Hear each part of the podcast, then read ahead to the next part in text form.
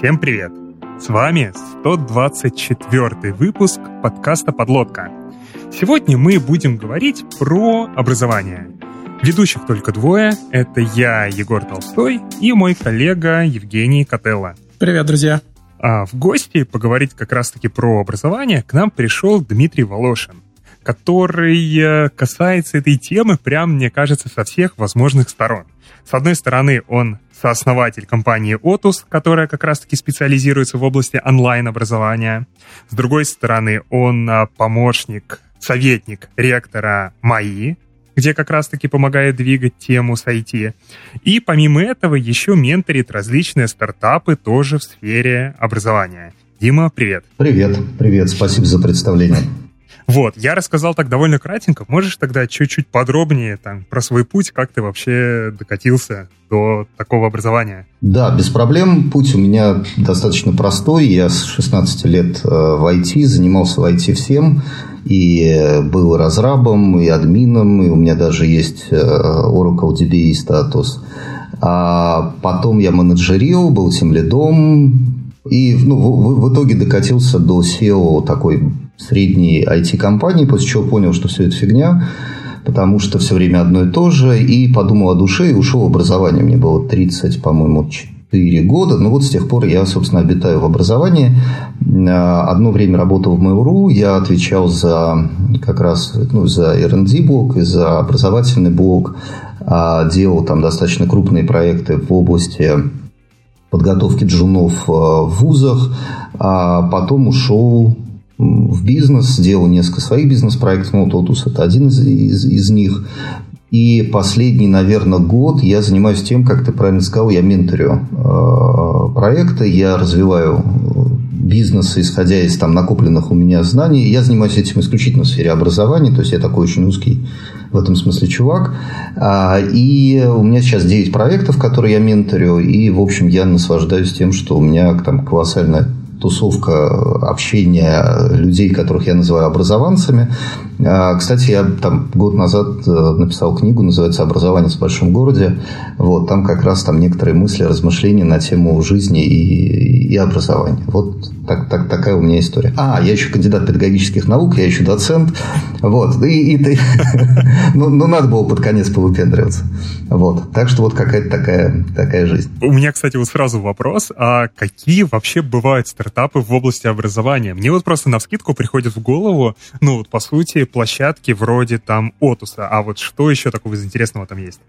Ну, знаешь, глобально э, стартапы в области образования бывают трех видов. Один из них это вот, ну, Отус, это так называемые контентные проекты. То есть это люди, которые так или иначе продают контент. Да, под контентом мы понимаем курсы, которые могут быть либо записаны, и тогда это чистая дистрибьюция контента, либо это могут быть, ну вот у нас сейчас фактически вебинар, да, то есть я там что, что-то рассказываю, но вот в Отусе применяется вебинарная модель, так называемый синхронный формат обучения. Это первый вид стартапов, их э, много, они разные, есть еще, если знаешь, сейчас вот там где-то год назад появились нелюбимые мной ребятки, которые, вот знаешь, это вот реклама, где чувак стучит по стеклу, которые учат, значит, хочет э, всех создавать онлайн-школы. Это какая-то совершенно там сумасшедшая история. Вот. А второй вид стартапов – это технологические платформы, то есть все, что способствует дистрибьюции контента, тоже их много разных. Базово они называются LMS, Learning Management Systems. Ну и там в разных они конфигурации бывают. Бывают корпоративные, бывают там B2C-шные. В общем, много, много разных. Это такая, скорее, айтишная сфера, но она про образование с образованческой спецификой. А третий вид проектов – это проекты методического характера. Ну, то есть мы там придумали какую-нибудь там крутую историю там, про запихивание тебе информации прямо в мозг там, с использованием нейрошунта. Вот мы тебе, значит, как в матрице, сажаемся в этот кокон, хреначим тебе в бошку, значит, шунт, и смотрим, как в себя перетекает информация, ты учишь английский там за 15 минут и так далее. Ну, слава богу, что такого еще нет. Вот, но мы туда постепенно идем. Вот такие три вида э, проектов бывают, в принципе. Про будущее образование мы еще поговорим чуть-чуть попозже по нашему плану. Давай тогда двинемся к основной части и вообще э, обсудим то, что наверняка вообще волнует всех, кто будет слушать там наш сегодняшний выпуск, и в том числе Женю, как мы на притолке обсудили. Вообще, для чего сейчас нужно образование в нашей отрасли? Ну, э, здесь я думаю, что никаких новых вещей я вам не открою. Наша отрасль развивается еще достаточно быстро. Ну, то есть, как и всякая новая отрасль, она будет потихонечку тормозиться и э, через какое-то время там уже хайп вокруг IT пройдет. Я думаю, что это там еще лет 30-40, но сейчас как бы все бурлит, там возникают новые технологии, возникают новые, там, не знаю, среды разработки, даже языки иногда. Ну, черт, черт что не возникает. Вот. Ну и применение, конечно. В IT много разных интересных применений, там, начиная с хайпа вокруг блокчейна или вот эти вот шаманские пляски с agile. Вот. А, соответственно, как бы отрасль бурлит, и а, чтобы в ней а, бурлить как бы у поверхности, надо много знать. Надо быть на острие современных технологий, надо уметь их использовать и применять в разных условиях. И а, если раньше там, ну вот в, мои годы человек, который там писал на ANSI то есть ну, на, на чистом C, такого сейчас уже, конечно, никто не помнит, не носит, вот, это был Бог. Да, то сейчас, наверное, такого бога уже нет и быть не может. То есть, если ты круто знаешь питон, то это вовсе тебе как бы, ну, не это не даст тебе там какую-то высокую зарплату или там качественный нетворкинг. Тебе надо знать питон в определенном применении. То есть ты должен быть, не знаю, там крутым математиком с питоном. Вот крутой математик с питоном в, не знаю, там в биомедиа, вот это вот образ как бы современного или там чуть-чуть будущего айтишника, да, то есть тебе надо быть очень погружен в предметную область, в ту сферу, где ты непосредственно прогаешь. Я думаю, что вот современное образование, да, вот отвечает, наверное, немножечко на вопрос даже не зачем оно нужно, а какое оно нужно, это как раз комбинация, да, понимание какой-то определенной предметной области, понимание ну, наиболее общеупотребительных технологий, которые используются для решения задач в этой предметной области, ну и, естественно, такие вот Э, программерских hard skills типа Кормана и Кнута, да, это вот этот бэкграунд, он все равно должен быть математический, статистический и так далее. А вот если говорить про IT-образование, то здесь все, в принципе, понятно. Куда там пойти научиться тому же питончику? Ну, вариантов довольно много. А как быть как раз вот с той самой доменной экспертизой, о которой ты говоришь? Вот где получать ее программистам сейчас? Допустим, не знаю, он хочет, не знаю, если у нас условный там Вася, он хочет пойти в медтех где ему получить вот эти доменные знания, когда он ну, только питончик раньше учил? Ты знаешь, я, я покажусь, наверное, не очень популярным с этим ответом. Может быть, меня даже кто-нибудь что-нибудь побросает, как это водится у айтишников, но я бы рекомендовал идти в аутсорсеры. Ну, потому что, ну, как бы в общей логике, да, аутсорсеры – это ребятки, которые имеют дело с разными индустриальными доменами, у них внутри там правильная тусовка, у них куча накопленной информации, знаний и так далее. Да, я знаю, что айтишники называют это галерами, я как бы, ну, то есть много с ними общаюсь, я все понимаю, но вот реально, если бы там, ну, не знаю, там, вот я бы выпустился сейчас там с бакалавриата, да, я бы думал, куда мне идти, я бы пошел бы там, не знаю, либо в Люксофт, либо в ИПАМ, ну, скорее в ИПАМ, честно говоря, чем в Люксофт, но э, и там бы прокачал бы себя вот именно в части доменной экспертизы, потому что выбор-то, в общем-то, небольшой, то есть, куда тебе идти, в продуктовую? Ну, в продуктовую тебя хрен возьмут, потому что там нужны сеньорные ребята. Идти в стартап, джуну, ну, это трэш, трэшак. Вот. Идти в какую-то корпорацию, где IT как бы non-critical, да, то есть не, не бизнес, да, там, ну, не знаю, в банк в какой-нибудь крупный, не буду уж называть их имена, вот. А, ну, там скучно, и там барьеры, и как бы они не говорили о том, что они все из себя айтишные, на мой взгляд, это булшит. Ну, то есть там все равно там куча зарегламентированности и так далее. А вот у меня сразу вопрос тогда. А как насчет того, что в некоторых э, случаях аутсорс может навредить с точки зрения того, что, ну, главное же сделать проект быстро. Там, ну, да, доменную экспертизу ты там получишь но не факт, что тебя научат, как делать правильно. Тебя научат, как уложиться в бюджет и сделать быстренько. Ну, есть такие конторы, которые, скажем, пренебрегают качеством, скажем, правильностью подходов в угоду скорости. Слушай, ну, ты знаешь, мне кажется, это такой холиварчик. Я видел э, вот это вот хренак-хренаков продакшн совсем в разных конторах.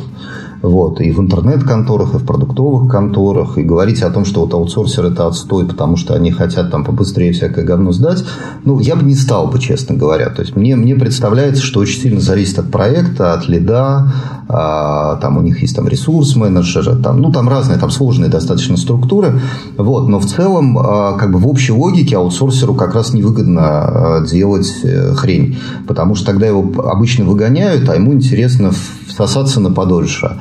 Вот, поэтому кажется, кажется, там те аутсорсеры, с которыми я работал, они были весьма, весьма на уровне. Ну, может быть, я чего-то не знаю. А нет ли варианта вот все-таки тоже получать такой индустриальный доменный опыт, не работая в какой-то компании, а тоже там, не знаю, пройдя а, ну, скажем, не знаю, рентгенолог за 9 дней. Новый курс со скидкой 87%, если зарегистрируешься тебе, сегодня. Тебе самому-то не смешно, нет? Вообще, ты ну, когда это говоришь, ну, то есть, какой нахрен рентгенолог за 7 дней? Ты ну, я нет, смотри, я это как раз э, говорю очень сильно утрируя, но примерное, наверное, направление такое. То есть, смотри, э, опять же, у нас много курсов, которые, в общем, погружают в IT. Есть ли какие-то обзорные, там, как раз стартапы, которые дают обзоры разных э, доменов других? Вот, не знаю, насколько понятно объясняю. Слушай, ну я видел, то есть есть ребята, которые пили там финансовую, ну там школа обучения финансов, я забыл, как она называется, они у меня постоянно в Фейсбуке в рекламе э, светятся. Вот, и они сейчас выкатили курс там типа Data Science для финансистов или там Python для финансистов. У меня есть серьезнейшее подозрение, что это скорее всего... Я не смотрел курс, врать не буду, но скорее всего это для полных нубов, скорее всего это какие-то там синтаксис питона, потому что так они обучают ребят из финансов, да, то есть, а у тебя же обратная история, то есть, тебе надо на вход айтишника взять, да, и погрузить его в какой-нибудь там биомед. А, ну, в, цел, в целом, наверное, правильнее всего а, гнаться за этой историей, идти в какую-то хорошую магистратуру. У нас в России это не очень принято, то есть, у нас почему-то считается, что вот ты бакалавриат закончил, потом пошел в магистратуру, и на этом как бы все. Вот. Но вообще-то как бы во всем э, остальном мире магистратуру люди ходят там, не знаю, в 60 лет, 70 лет и так далее. И вот мне кажется, что если пойти на хорошую двухлетнюю магистрскую программу, при которой там, не знаю, есть лаборатория, да, там какой-то сильный э, там чувак э, из индустрии, который руководит этой лабораторией, да, то вот это вот хороший способ не очень задорого, кстати, а, получить нормальную фундаментальную доменную экспертизу. Окей, то есть мы тогда получаем, что, по сути, образование сейчас это такая способность, ну, в IT это просто такая способность оставаться на острие, возможность оставаться на острие. Да, в, в, в общем, да, ну и периодически еще и поднимать свой доход, потому что если ты не просто на острие, а ты еще там вооружен современными технологиями, то ты будешь там, ну, я там не говорю, там удвоишь свой доход, ну, там, там на 30-40% ты можешь его повысить. Окей, мы тут тогда сразу переходим к другой теме, которую мы вот буквально, по-моему, два выпуска назад обсуждали. Это история про то, а сколько все-таки вот еще айтишников нужно рынку-то? А, то есть вот та история с большими и крупными затра- зарплатами в отрасли, она, по сути, а, но обеспечены тем, что пока спрос сильно-сильно-сильно превышает предложение. Вот на твой взгляд можешь рассказать, что здесь тоже происходит? Слушай, ну тут, тут, конечно, парадоксальная ситуация в России, потому что мы, э, помнишь, как в том анекдоте про обезьян, э, когда этих животных делили на красивых и умных, да, обезьяна стоит в центре и говорит, что же мне разорваться, что ли? Вот, вот мы вот примерно в такой же раскоряке стоим, потому что э, у нас как бы представление о том, кто такой айтишник и какой он должен быть, оно окончательно не сформировано. Сейчас в отрасли работает, ну, наверное, 1600, может быть, 650 человек. А при этом понять, кто это такие, невозможно, потому что там, ну, не знаю, там 100 тысяч 1С программистов. Да, вот это как бы бухгалтеры, программисты, вот это кто? Да, ну, там они, они очень разные. А, где там и никейщики, саппорт, вот, ну, то есть, вот кто, как бы кто эти люди, да, ну, ну понятно, там примерно 600-650 тысяч. А, дальше вопрос. А, и, ну, этот, этот вопрос, он идет сейчас сквозняком через там, системы и меры государственной поддержки образования. Он давно уже дискутируется.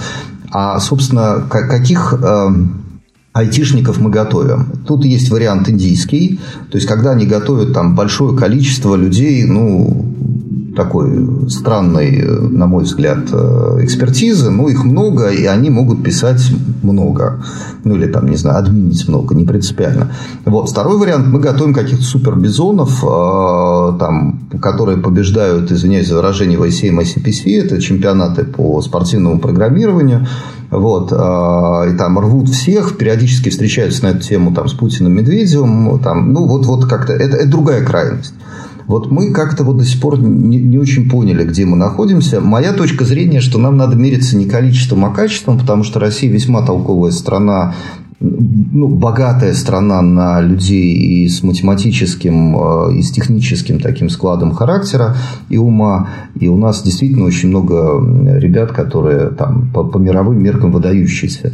И поэтому я бы говорил, что а если мы не будем там закидывать шапками и там брать массы, да, то это будет правильно. То есть нам надо готовить таких хороших там медлов, хороших сеньоров. Нам надо фокусироваться на качестве подготовки IT-специалистов.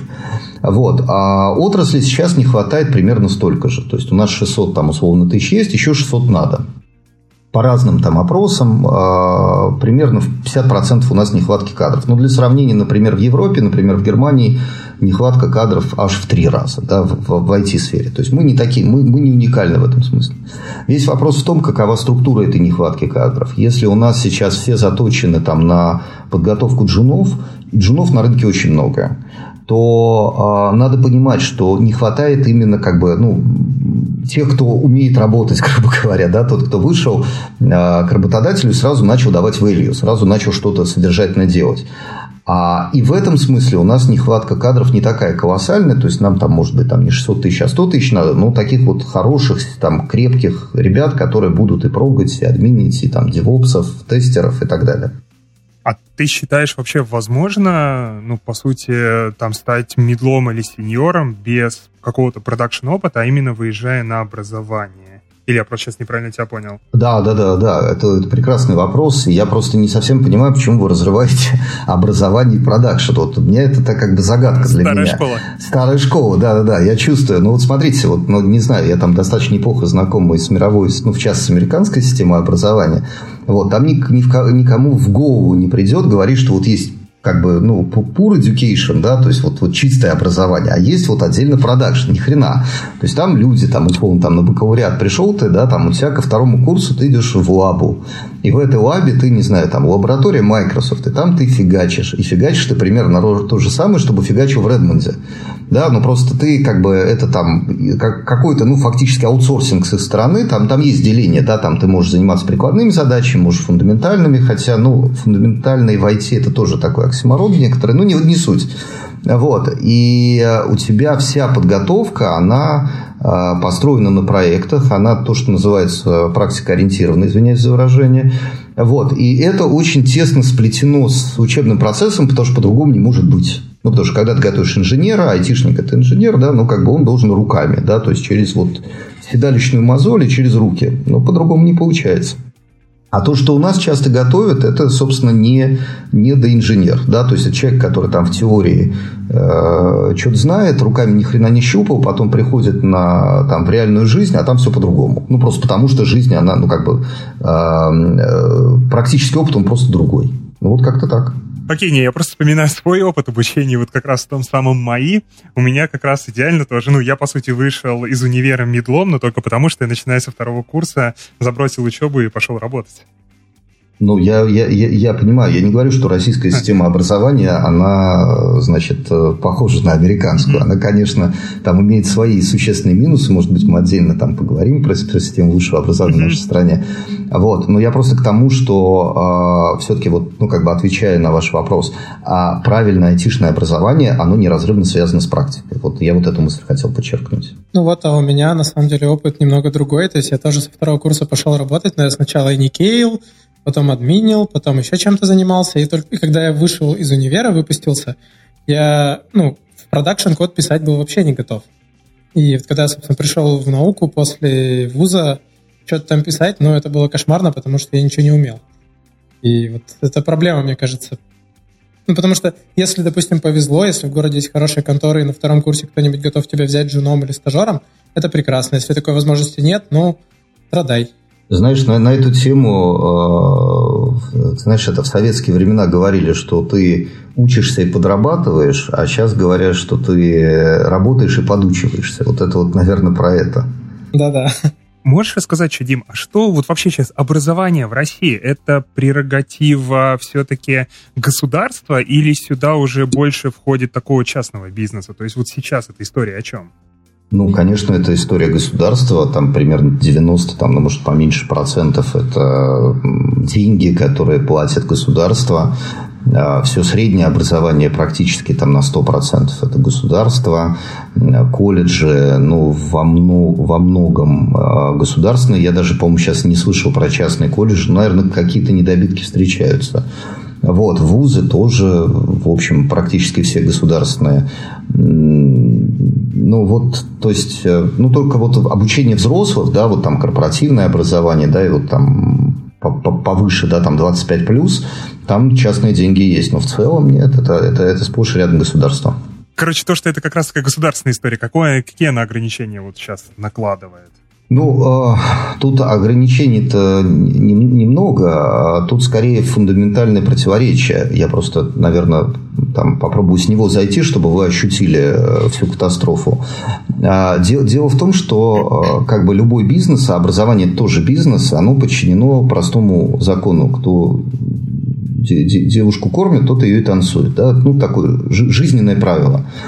А у нас в этом смысле в образовании, ну вот особенно в высшем, колоссальный перекос, потому что плательщик государства, ну, часто там есть сейчас коммерческие истории в государственных вузах, но в основном плательщик государства – заказчик образования родителя ребенка, а учится, вот, ну, собственно, ребенок, понимаете, да? И в итоге получается, что стейкхолдеры, они не имеют даже почвы для договоренности, потому что их интересы э, разорваны, ну, как бы by design, да, то есть система спроектирована так, что э, ВУЗ удовлетворяет государство, а не студента при этом пытается заигрывать с родителями, потому что родители являются опинион-лидерами для студентов, а хоть каких-то студентов ему набирать надо. Но в этой системе, если подумаете, место студента, то есть как человека, который получает знания и там потенциально будет приносить пользу обществу, вообще не существует. То есть он, он, он есть, о нем говорят. Они их, э, знаете, как вузовские работники называют студентов. Они их называют контингент. Не, а вы вот вы, вы кстати, зря ржете, потому что да, да, да, да, да, да, это как в этом в пимбуке, да, ресурс.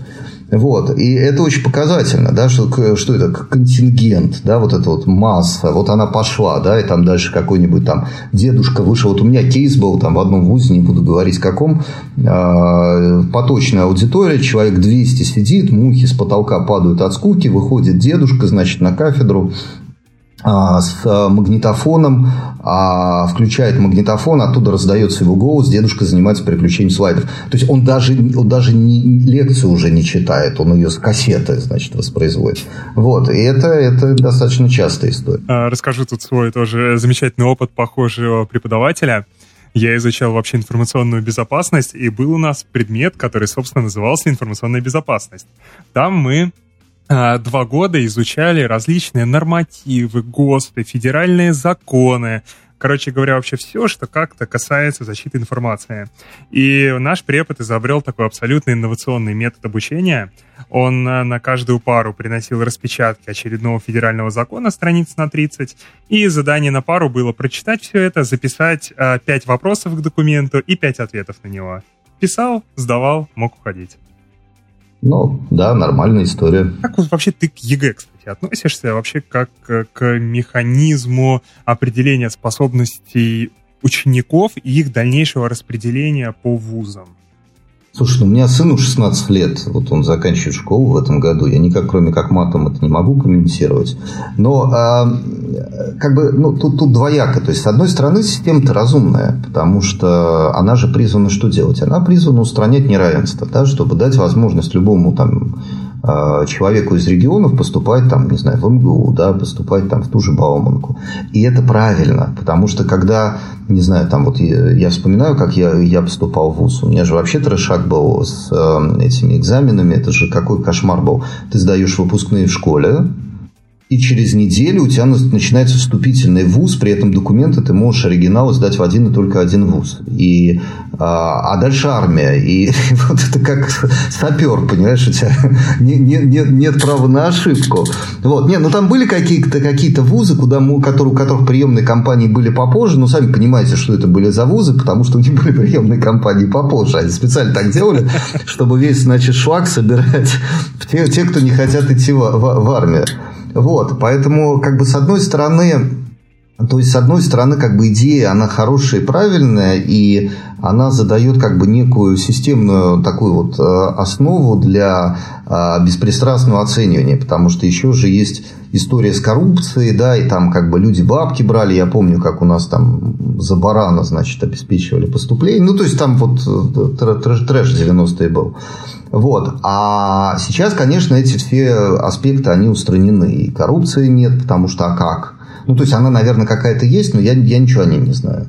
Вот, и вроде как э, меряем всех одинаково и так далее. Но а, дьявол в деталях. То есть, ну, то есть, вот, а, на мой взгляд, вот первые ЕГЭ, которые были, которые содержали большое количество именно тестов, это была серьезная ошибка, потому что тестами проводить оценку уровня знаний, ну, на мой взгляд, может быть, я что-то не знаю, но неправильно, да, то есть это просто набивка, то есть себя а, натаскивают на какие-то определенные словесные конструкции, речевые модули, и ты просто реагируешь как собака Павлова на удар электрическим током, прошу прощения. Вот. А как только вот эта часть начала разряжаться и возникли задания более творческие, да, вот мне кажется, вот в этот момент система стала стабилизироваться и приходить к какому-то правильному, а, правильному варианту. Вот то, что сейчас происходит, это, ну, наверное, уже процентов на 70 хорошо, но там еще надо докручивать. Но, а, извините за долгий монолог, просто прям в больное попали. А, что, что ужасно, это то, что подготовка к ЕГЭ не размазана по всей школьной программе. Вот это, вот это реально плохо. И получается так, что вот у меня сын, а, что у нас сегодня, 29 июля, ну все, ну вот у него осталось два дня, через два дня он стартует. Проект называется «Подготовка к ЕГЭ», три репетитора, то все. Вот, и он весь 11 класс, он не будет учиться, он будет готовиться к ЕГЭ. Это вот я вам совершенно точно говорю. И это совсем не про учебу. Я помню, я когда поступал, я, у меня была эта книжка Сканави, если помните, был такой задачник по высшей математике. Вот, я эти какие-то группу D до сих пор вспоминаю с ужасом. Это же какое-то дикое извращение было. Дай бог здоровья, конечно, с Канави за эти задачи. Вот, но я, а, я это, собственно, к чему? К тому, что а, мой вуз, он вот, значит, принимал только по Сканаве, и вот только вот эти вот последние две группы в экзаменационных билетах. И я прямо с этой книгой вот весь год ни на понимание, ни на не знаю, там, не на красоту математики, да, а вот меня именно натаскивали на конкретные вещи. Вот мне кажется, это очень, очень опасная история. Если как-то удастся все-таки размазать подготовку к ЕГЭ по, по всей программе, вот тогда будет счастье полное у, у всех, мне кажется. Я еще могу немножко поднакинуть тоже на ЕГЭ. Э, ну, в целом тоже идея кажется здравая, но лично меня еще смущает, что иногда из-за каких-то статистических выбросов может случиться просто что-то непредсказуемое. Допустим, в билеты пролезет какое-нибудь абсолютно безумное задание, которое никто не знает, как решать. У меня просто была похожая ситуация. Собственно, я в своем ЕГЭ по физике, у меня там вся часть Б, вся часть С была выполнена безупречно, у меня в части А была там одна или две ошибки. И ошибки были такие, что я показал преподу по физике своему, говорю, вот, смотри, вот там типа задача из серии нарисованы какие-то точки на графике, нужно между ними нарисовать, э, точнее, выбрать вариант прямой, которая должна лежать логично между ними. Я не понял, почему это задание по физике и какое оно имеет отношение. Короче, я говорю, вот, расскажите мне, как, как это решать? Он говорит, это хрень какая-то, видимо, какого-то неадекватного допустили часть А задачки докинуть, вот она типа последняя была. Ну и трэш, потому что реально обидно, там до 100 баллов не хватило буквально трех-четырех, и просто из-за тупого задания, которое даже не имеет отношения к настоящей физике. Вот это Но трэш. Это, это, это, это правда. И, ну, понятно, что эти задания вычищаются. Понятно, что это происходит, но в силу того, что это государственная задача, да, то есть это вот как бы то, что делается, ну, махиной, да, административной махиной, это происходит долго. То есть, если бы это, например, был бизнес, наверное, он был бы чуть-чуть пошустрее. Как только бы он начал бы там терять деньги на, не знаю, дурацких вопросах на ЕГЭ, я уверен, эти вопросы бы не было бы сразу. А так как это все государственная машина, а государство очень плохой управленец, то это будет, будет долго. Просто будет долго. А вот если бы у тебя была, там, не знаю, даже, наверное, не волшебная палочка, а была бы просто возможность э, очень прямо влиять на политику государ- государства в области образования? Что бы ты вообще поменял, чтобы стало хорошо? Ну, Ну, если в тактике, если в тактике, я бы запретил бы контролировать процесс. Это принципиальная вещь, потому что государство, как э, управленец э, тревожный, я бы даже сказал, неврастенник, э, обкладывает всех тех, кого оно менеджерит, огромным количеством бумаг, показателей и прочей разной фигни. Из-за этого учителя в школе и там преподы в вузах, они, конечно, сильно страдают, потому что э, ну, это невообразимо ну, просто невообразимо то, что там они делают по части заполнения бумаги. Вместо того, чтобы работать с детьми, они работают с э, вот этой вот фигней. Вот, поэтому я бы первое, что взял бы стратегический курс на ну, не, не просто снижение, а изменение подхода к контролю, и говорил бы про контроль результата. Я думаю, что если направить все силы, которые там государство тратит на то, чтобы контролировать процесс обучения, на контроль выхлопа от этого процесса обучения, то есть непосредственно состояние или там характеристики э, ученика или студента, то это будет очень полезно, потому что наконец-то возникнет та самая обратная связь, которая, наверное, позволит э, повышать качество учебного процесса и в школах, и в вузах. Это, это первое. Второе, ну, я понимаю, что это будет немножечко сейчас э, непопулярно звучать, я бы ушел бы от э, или полностью, либо частично от государственного субсидирования обучения людей. Вот просто бы ушел. Потому что, э, потому что получается так, что халява, она не мотивирует вообще ни разу. И э, если мы имеем систему, при которой э, все учатся с их точки зрения просто так, а это что значит? Могут учиться, могут не учиться. То выпускаем мы в большом, в большом количестве халявщиков. Ну, извините за жесткость. Это не значит, что не надо оплачивать обучение там, не знаю, там каким-нибудь инвалидам или там социально, обучение социальной профессии, да, например, там, не знаю, там актеры в театре, да, или там медицинские работники. Но вот какого хрена за мой счет оплачивается обучение юристов и экономистов, я не понимаю. И мне кажется, что эти группы лиц, имеющих ту социальную ответственность, которая э, принудила их идти и учиться на эти замечательные профессии, вполне себе могут взять кредит, вполне себе могут, не знаю, там работать и оплатить свое обучение там, не за мой счет, не вовлекая в это государство вообще ни разу, и делая это как-то более осознанно в конечном счете. Вот моя такая позиция. А вот у меня сразу вопрос, а что ты думаешь по поводу целевых программ обучения, когда компания все ну, какая-то компания проплачивает, ты учишься за эти деньги, а потом идешь э, якобы честным трудом отрабатывать. Я просто почему спрашиваю, потому что э, будучи студентом ведомственного вуза, то есть при РЖД, вот это вот все, у меня на потоке было огромное количество ребят, которые поступили, потому что у них там дяди, тети, мамы, папы учатся, ой, учатся, работают в РЖД, и, соответственно, у них там какие-то очень большие были программы, обширные, целевые. Вот. И приходят люди, которые, в принципе, не замотивированы вообще никак э, заниматься IT, то есть они пришли на специальность информационной системы и технологий, например, где учился я, они ничего не знают про программирование, им это неинтересно, им вообще пофиг, но они приходят туда учиться, потому что им уже там подготовлено местечко, и их там ждут. Ну, смотри, а, я вообще за целевой набор. А, мне кажется, это хорошая, правильная идея, которая позволяет... Ну, я сейчас со стороны вуза, наверное, в большой степени говорю. А, Э, это позволяет заточить вузовские программы по потребности конкретного работодателя. Это позволяет вузу э, зарабатывать не на каких-то абстракциях, а на вот, вот, вот, вот у тебя заказчик, вот у тебя там, не знаю, там РЖД или там какая-то другая компания, она тебе заплатит, если ты ей скинешь правильных людей, правильно обученных людей. Это очень хорошая конкретная модель, которая бы работала бы а если бы со стороны корпорации образование не а, рассматривалось по остаточному принципу. А так как в большинстве компаний образование, ну, я извиняюсь, нафиг никому не нужно, и э, те, кто занимается целевым набором, это в основном госкорпорации, у которых тупо разнарядка на обучение N-специалистов по программам целевого набора, KPI такие, вот они должны. И так как большинство э, специалистов, которые занимаются налаживанием связи с ВУЗ, да и вообще обучение и развитие людей внутри корпорации, это HR, то есть люди с э, социологическим или психологическим, не дай бог, образованием, то мы имеем ровно то, что имеем. То есть есть там масса тренингов по soft skills, есть абсолютно ну, как бы забитое вот это вот целевое обучение, э, и все это не системно, все это хаотично, все это хрен знает как. А, то есть, отвечая на твой вопрос, идея хорошая, реализация отстой. Вот, нет, есть хорошие кейсы. Есть хорошие кейсы, есть э, крупные коммерческие компании и не очень крупные. Но вот я могу вспомнить Mail.ru, который, наверное, средняя компания там, на фоне там, каких-нибудь монстров типа РЖД или там Сбербанка.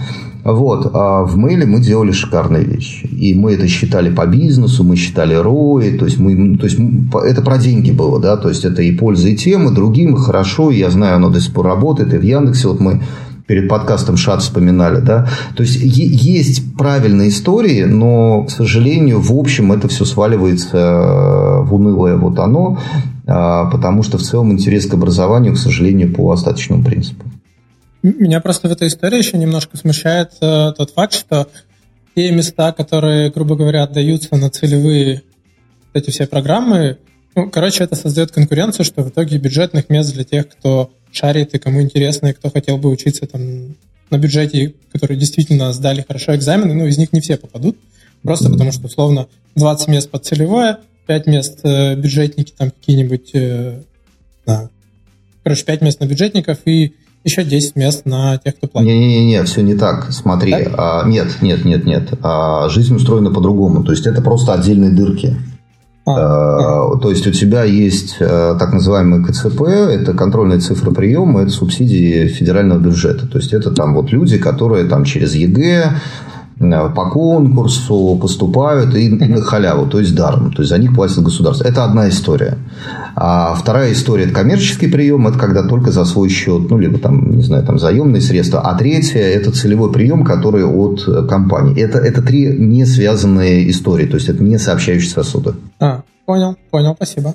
Давайте тогда чуть-чуть отойдем пока от э, истории с государством и сфокусируемся конкретно пока на высшем образовании. Вообще, Дим, что сейчас? Нужно выш... именно нужна ли именно вышка в IT, или все-таки нужно сразу после школы бросать все и идти в юшки двигать?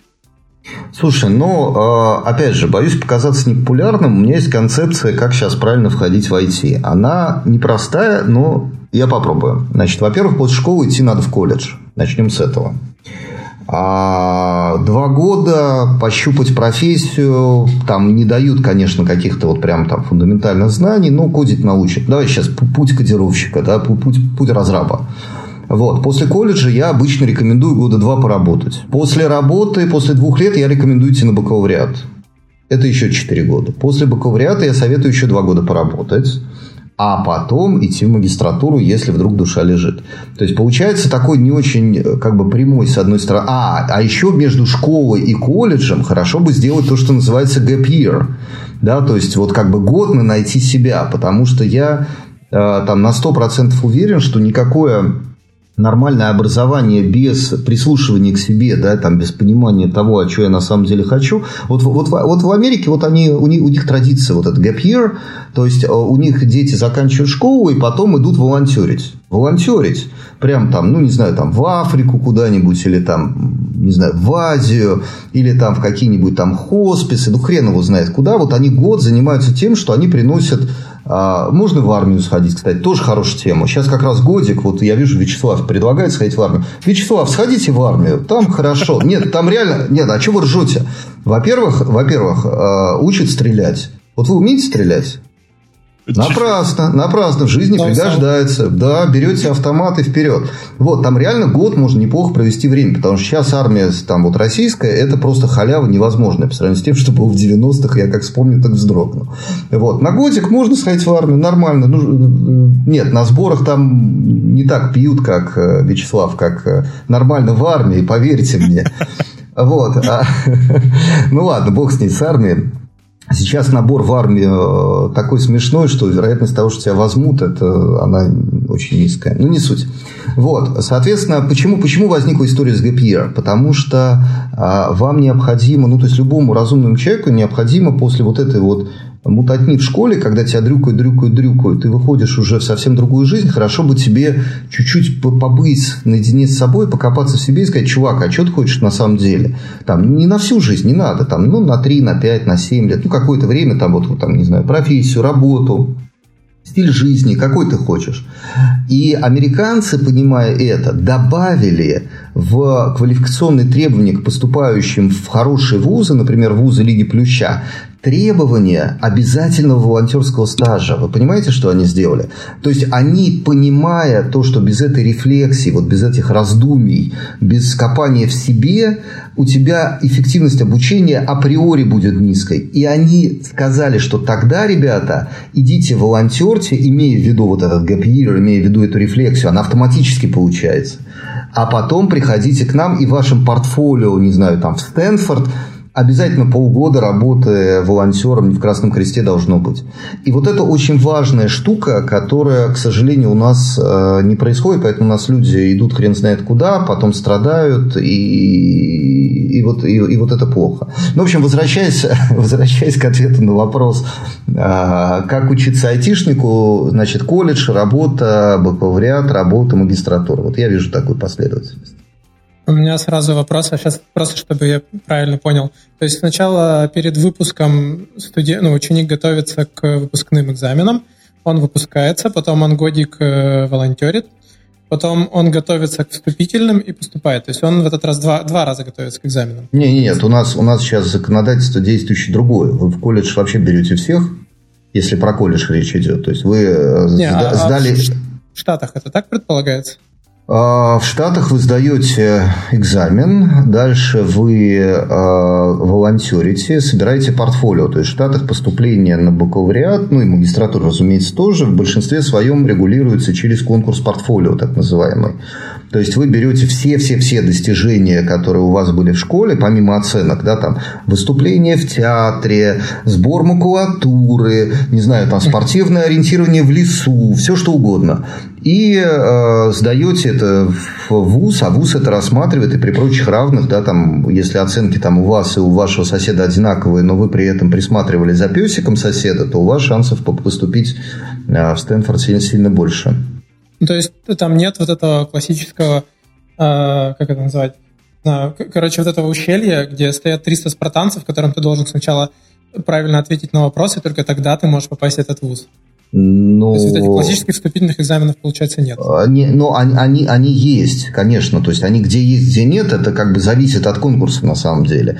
Есть, очень часто есть собеседование. То есть это, это не экзамен, это про ценности. Да, вот, вот ты, ты можешь быть человеком Гарварда, а может быть человеком Стэнфорда. И чтобы это понять, ты должен поговорить с профессором Гарварда и Стэнфорда, который тебе скажет, чувак, слушай, ну, как бы, Твой, ты, ты, ты не наш, ты должен учиться в МГУ, причем это Мордовский государственный университет. Такое тоже может быть. Такое тоже может быть, но это скорее вот не экзамен. Это скорее вот с тобой говорят как с взрослым человеком, понимаешь, да? Звучит классно вообще. Я очень жалею, что не имел возможности попробовать такую систему. Но у тебя все впереди, ты выглядишь молодо. Вот, а вот тут как раз кроется вопрос, который я вот хочу задать. А, это действительно, это звучит очень круто. Мне прям захотелось сейчас там бросить все и сорваться в этот ГПР, потому что я хочу там годик поволонтерить и послушать себя. А, но вот проблема в том, что при таком подходе специалист выйдет на какой-то уровень заработной, там, хорошей зарплаты, которая, по-моему, даст ему там и создать семью, и купить домик, ну, вот это там осуществить свою там американскую или российскую мечту, неважно как называть. Короче, он сможет это сделать сильно позже, чем если вот как у нас в России, как заведено. После школы быстренько в ВУЗ, на втором курсе уже начал работать, к концу вуза у тебя уже нормальная, адекватная зарплата, еще там через пять лет у тебя вообще все отлично, все на мазе. А что, что у тебя отлично-то, я не очень понимаю. Вот ты знаешь, вот я сейчас тебя слушаю, я охреневаю. А что у тебя отлично? Ну хорошо, ну зарабатываешь а ты там.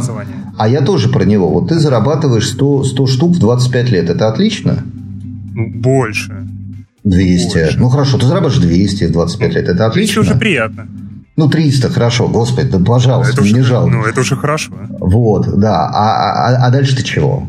То есть, понимаешь, жизнь-то она в 25 не заканчивает. Не да, да, да, да, да, да. А, да, а дальше медленный спад. Ведь, понимаешь, э, человек, эм, есть такое словосочетание, называется lifelong learning. Это, э, ну, дословно понятно, что это значит, но суть следующая, что у тебя мозг устроен таким образом, чтобы учиться в течение всей жизни, имея в виду, что жизнь многообразна, ты можешь сам менять свою жизненную траекторию. Ну, вот я был айтишником, да, респектабельно, между прочим, SEO компания, типа, крутой. Вот, а потом, потом, ну, его все э, далеко. И пошел заниматься образованием с нуля. И у тебя так будет. И ты тоже пойдешь э, с нуля заниматься, ну, либо загонишь себя в депрессию, потому что тебя задолбает заниматься там полжизни одной и той же хренью. И вот если у тебя вот этой способности учиться, способность учиться к этому моменту атрофируется, то шансов у тебя на успешную жизнь после 30 не будет от слова совсем. И вот получается тогда, вот услышь меня, пожалуйста, получается, что ты вместо того, чтобы там выстраивать гармоничную жизнь, выстраивать себя как личность, ты разменял вот это вот все, то есть всю свою жизнь после 30 до 80, 50 лет, ты разменял свою гармоничную жизнь на возможность зарабатывать 330 тысяч 25 лет. Мне кажется, это хреновая плата. Вот прям тебе честно говорю. Понимаешь меня? Да понимаю, я просто... Э, ну, я, я понимаю, я просто вот на вот ту же историю с lifelong learning смотрел скорее как на то, что вот ты так экстренно быстро отучился в ВУЗе, начал работать, и потом ты уже в процессе работы там читаешь книжки, смотришь курсы, смотришь там куда-то налево-направо, чтобы как раз-таки почувствовать смежные области. Типа там, если ты разработчик, понять, а что там в продукт-менеджменте, а что там дизайне, а что там, ну, дай боже, там в бизнесе, еще где-нибудь, или другие домены. И вот уже в процессе работы скорее определяешься. Но вот да, то, что я сейчас слышу, оно у меня, в принципе, в душе отзывается. Наверное, что здесь, ну, короче, спешить, наверное, действительно особо смысла нет и лучше к этому вдумчивее подходить. И, и, и, именно так. И помнишь, вот я говорил, да, сейчас вот э, работают и подучиваются, да, это на самом деле это очень грустная история, потому что способность человека к обучению, она с возрастом снижается, и там, ну вот мне 41, да, я там вот глядя на ваши молодые рожицы, уверен, что я учусь гораздо хуже, чем вы, несмотря там на свой какой-то бэкграунд, отличающийся от вашего. Просто потому что такая физиология, просто потому что мозги скрипят по-другому. Если эти мозги не тренировать регулярно и не тренировать системно, то они скрипеть начинают э, совсем плохо уже быстро. Поэтому, когда получается, что вы там 4 года на бакалавриате учились, ну, на самом деле вы, конечно, нифига не учились, а вы там, не знаю, там э, э, в лучшем случае работали, в худшем бухали, вот, то вы эту способность учиться утрачиваете очень быстро. И это проблема, что вы размениваете там рубли на долгие годы жизни. Вот я пытаюсь эту мысль еще раз там с другой стороны донести. Не знаю, удалось или нет, но я очень старался. Окей, okay. а куда все-таки, вот если спуститься к нашей суровой российской действительности, где вот все-таки пока так, как есть, куда все-таки надо поступать? Как вот выбрать сейчас вуз? Это очень сложный вопрос, а, потому что, к сожалению, бренды вуза утратили свою идентичность. И если раньше по там, трехбуквенному названию я мог сказать, это как бы вот э, славные российские три буквы или все-таки что-то достойное, то, к сожалению, сейчас уже все совсем не так. То есть то, что произошло в 90-х, оно повлекло за собой не только там развал, не знаю, там а, машиностроения, но образование тоже было весьма похерено. А, соответственно, я бы а, советовал сделать следующее. Я бы советовал не обращать внимания на бренд вуза, первое – я бы советовал вначале а, изучить ну, в рамках некоторого направления. То есть вы должны уже понимать направление. То есть я пропускаю стандартный совет, что поймите, что вы сами хотите. Потому что если вы этого не понимаете, то как вы вуз не выбрали, вы точно э, будете учиться не тому. Да? То есть там, если нет там, цели плавания, то ты точно приплывешь не туда. Извините за банальность. Вот. А дальше я бы покопался бы в конкретных персонах. Ну, то есть, например, например, если бы я сейчас хотел бы там изучать теорию графов, ну, там, в применении каком-то теории граф, я пошел бы там к Андрею Райгородскому конкретно. Конкретному человеку, который там, вот, ну, вот коллега на ШАДе учился, да, значит, должен кивать при фамилии Райгородский, так активно кивать вот, да, да, да, вот прям так. вот, и э, я, я, я, я бы посмотрел, где он преподает, я бы нашел бы эту кафедру, я бы нашел бы этот вуз и шел бы к нему. То есть я бы шел, пом, помните, как в аватаре выбирали вот этих вот э, э летающих драконов, да, как ты поймешь, что это вот мой дракон захочет тебя убить. Вот по этому принципу. То есть найдите себе, то есть сейчас, э, извините, это у кого? У Пелевина было, да, послание есть посланник. Вот. Ну, не у Пелевина, конечно, сильно раньше, но неважно. Вот, найдите того, кто для вас будет вот этим самым э, посланием и посланником одновременно. И отталкивайтесь от человека, а не от бренда, не от звучного названия программы, не от скидок, особенно от скидок. Вот. И вот от всей вот этой хренотени. Вот, наверное, такой ответ самый точный. А еще, кстати, можно на полшажочка назад? Ты говорил, что сначала нужно пойти в колледж, как первый шаг после там, школы и всякого такого. У меня просто вопрос остался, который я не задал. Короче, такой сложный вопрос, а, точнее, мне сложно его сформулировать корректно, но просто, в общем, в моем, на моем опыте довольно часто а, в колледж шли из моего окружения те, кто не смог поступить в ВУЗ. И, соответственно, ну, это, короче, не говорит о том, что там плохие, плохих разработчиков готовят. Сразу говорю, у меня есть несколько знакомых ребят э, из колледжей, из техникумов и так далее, которые прекрасные разработчики. Но при всем при том, у меня же было и полно знакомых, которые в техникумах, э, ну, гоп- гопотой всякой занимались, не знаю, как это назвать. Хулиганство, разбой, вот это вот все. И, ну, короче, стереотип сложился такой, что вот колледжи техникумы — это притоны для mm-hmm. гопников. Угу. Ну, что могу сказать? Вузы тоже притоны для гопников бывают. Вот э, я учился в неплохом вузе, но там половину времени, которое я лично обучался в ВУЗе, я играл в преферанс в общаге с людьми, которые приехали из восточных краев, не буду их называть. Вот, и такое было в биографии. А, ну, колледж ровно так же надо выбирать, как вуз, потому что отличий-то никаких. Колледж честнее на самом деле. На самом деле колледж честнее, потому что колледж дает примерно то, что продает, а вуз обычно дает сильно меньше. То есть, если ты из колледжа выходишь там с э, специальностью программист, то это там плюс-минус ты на Python чего-то зафигачишь. А вот если ты из вуза выходишь специальность программиста, хрен, хрен его знает. Ты, можешь на Каболе там что-то там можешь изобразить, да это вряд ли. Вот, поэтому я знаю хорошие московские колледжи, ну, лично знаю, в смысле, сам вот их щупал руками и отвечаю, что они нормальные. Это дает мне право надеяться, что в России, в принципе, есть еще. Вот. Ну, колледж надо, да, найти хороший, да, уровень и качество людей там поменьше. Но, с другой стороны, ты знаешь, вот э, это удивительно, но факт, половина российских школьников поступают в колледж сейчас.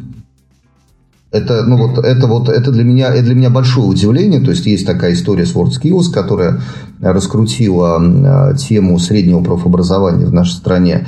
Вот, и достаточно много детей. Вот я с сыном разговариваю, он говорит, папа, ты знаешь, а вот у нас там вот, вот люди идут туда, вот еще в колледже, вот они пошли, они там учат. Ну, как бы и нормально, и вроде бы ничего. Во, во всем мире так. А вот ты говоришь, нужно идти не в какой-то конкретный вуз, а там к преподавателю, громкой фамилии, к тому, там, кто, ты понимаешь, тебя научит. А как вот найти этих людей? То есть, да, звучит хорошо и правильно, но вот я там вчерашний школьник. Как мне вот вообще понять, что мне нужна теория графов вообще, и что в теории графов вот именно этот-то человек-специалист? Или Нет. там, что нужна теория языков программирования, не обязательно к Брагилевскому нужно попасть. Вот как? О, какие фамилии. Ну тут... Как а, постоянный гость. А, да, прекрасно. Слушай, ну здесь, здесь, мне кажется, ты задал два вопроса. Первый вопрос – это как mm-hmm. мне понять, кем я хочу быть. А, к сожалению, ответ на этот вопрос а, непонятен. Вот. То есть, есть разные практики, начиная от медитации, заканчивая алкоголем. А, к сожалению, какого-то вот полноценного ответа я дать не могу. Есть разные профориентационные истории, профнавигационные истории, там, не знаю, гадалки, знахарки, там, книги, эзотерические практики, выбирай на вкус. Но в целом, конечно, очень хорошо бы, если ты к а, там, 15-16 годам понял бы, чем ты хочешь там, позаниматься следующие десяток лет. А, у меня, меня совершенно потряс мой э, сын, э, потому что ну, я в 15, я был дичайшим раздолбаем, я очень хорошо это помню. А он прямо такой сказал, папа, я буду изучать, значит, университеты, э, стран, э, это, города. И он реально пошел. Он пошел в Бауманг. Есть такое, знаете, есть такая штука университетские субботы. То есть, когда ты ходишь, а там какие-то открытые лекции, там какие-то чуваки рассказывают. Он пошел в Бауманг, он пошел в МГУ, он сходил на физтех, сходил в вышку, еще куда-то. И потом вот он, значит, а я ему говорю, слушай, давайте я помогу, давай я тебя, значит, с тем. Я же всех знаю. Давайте с тем, с тем познакомлю. Он говорит, нет, нет, я хочу сам, папа, я только сам. И как так послал меня интеллигентно. Вот. И потом, значит, приходит и говорит, все, папа, я выбрал. Я такой с дрожью думаю, ну, гитис. Он говорит, нет, я пойду на ФКН, вышку. Я такой, слава тебе, Господи. Вот, слава Богу, что оно вот там, да, там, там Ваня Аржанцев, там знакомые все лица. Ну, то есть, он как-то под присмотром. Вот, ну, и там, конечно, команда очень хорошая. Это, ну, бесспорно, абсолютно. Вот, наверное, его способ, э, это более-менее правильный способ, да, то есть, походить, потыкаться, посмотреть, что к сердцу ближе, да, вот пообщаться, вот эти лекции. Это хорошая история. Вот. А, и одновременно же она дает ответ на вопрос, а как выбрать того собой человека. Ну, то есть, ты понимаешь, что там какие-то активные люди, они выступают, они на слуху, есть студенческие форумы, и надо, это надо просто изучать. То есть, вот если ты там, не знаю, там в 10 классе поставишь себе такую задачу, я думаю, что к 11 ты уже будешь понимать, и куда ты поступаешь, и кому ты поступаешь, и прочее. Ну, как задницу просто надо от дивана оторвать. Вот это, собственно, конечный совет. А вообще, как понимаю, вот куда идти? А, бакалавриат, специалитет, магистратура? Вот сейчас вообще там специалитет, по-моему, вообще умер практически, вроде бы.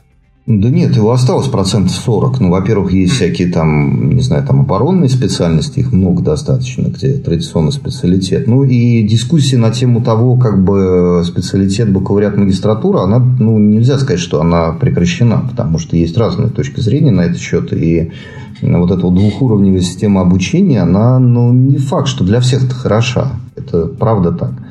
Вот. А идти в магистратуру без бакалавриата не можете. Поэтому у вас стандартный путь. Вы начинаете с бакалавриата, ну, потом идете в магистратуру. Тут, тут совсем без вариантов. А, я не вижу, если говорить про айтишников, а, разницы между специалитетом и бакалавриатом. Мне кажется, что там на самом деле вообще из этих там четырех или пяти лет реально сделать полтора года жесткой дрючки и будет хороший разраб. Вот, ну, ну, мне так кажется, да, ну, может быть, два года там в пределе. Вот. Но, видите, в ВУЗе дают кучу всего, чего, на мой взгляд, можно и не давать. Ну, такая данность, ну, значит, закладывайте 4 года. А вот еще, еще одна тема — это вообще а выбирать российское образование или зарубежное. Мы вот тоже уже так немножко ее пошатали. В целом сейчас есть смысл куда-то уезжать из России, получать именно вышку?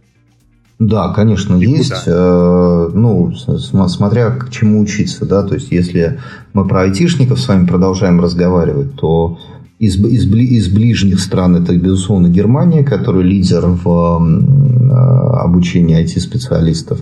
Можно, конечно, поизвращаться, рвануть там в Индию, но там жить действительно сложно, и уровень индийского образования под большим вопросом. Я бы ехал в Америку, наверное, и кажется, что там, ну, там как бы и культурно они такие, они же котел, да, то есть там много раз там нетворкинг, да, там разные люди, разные культуры, это же очень интересно на самом деле.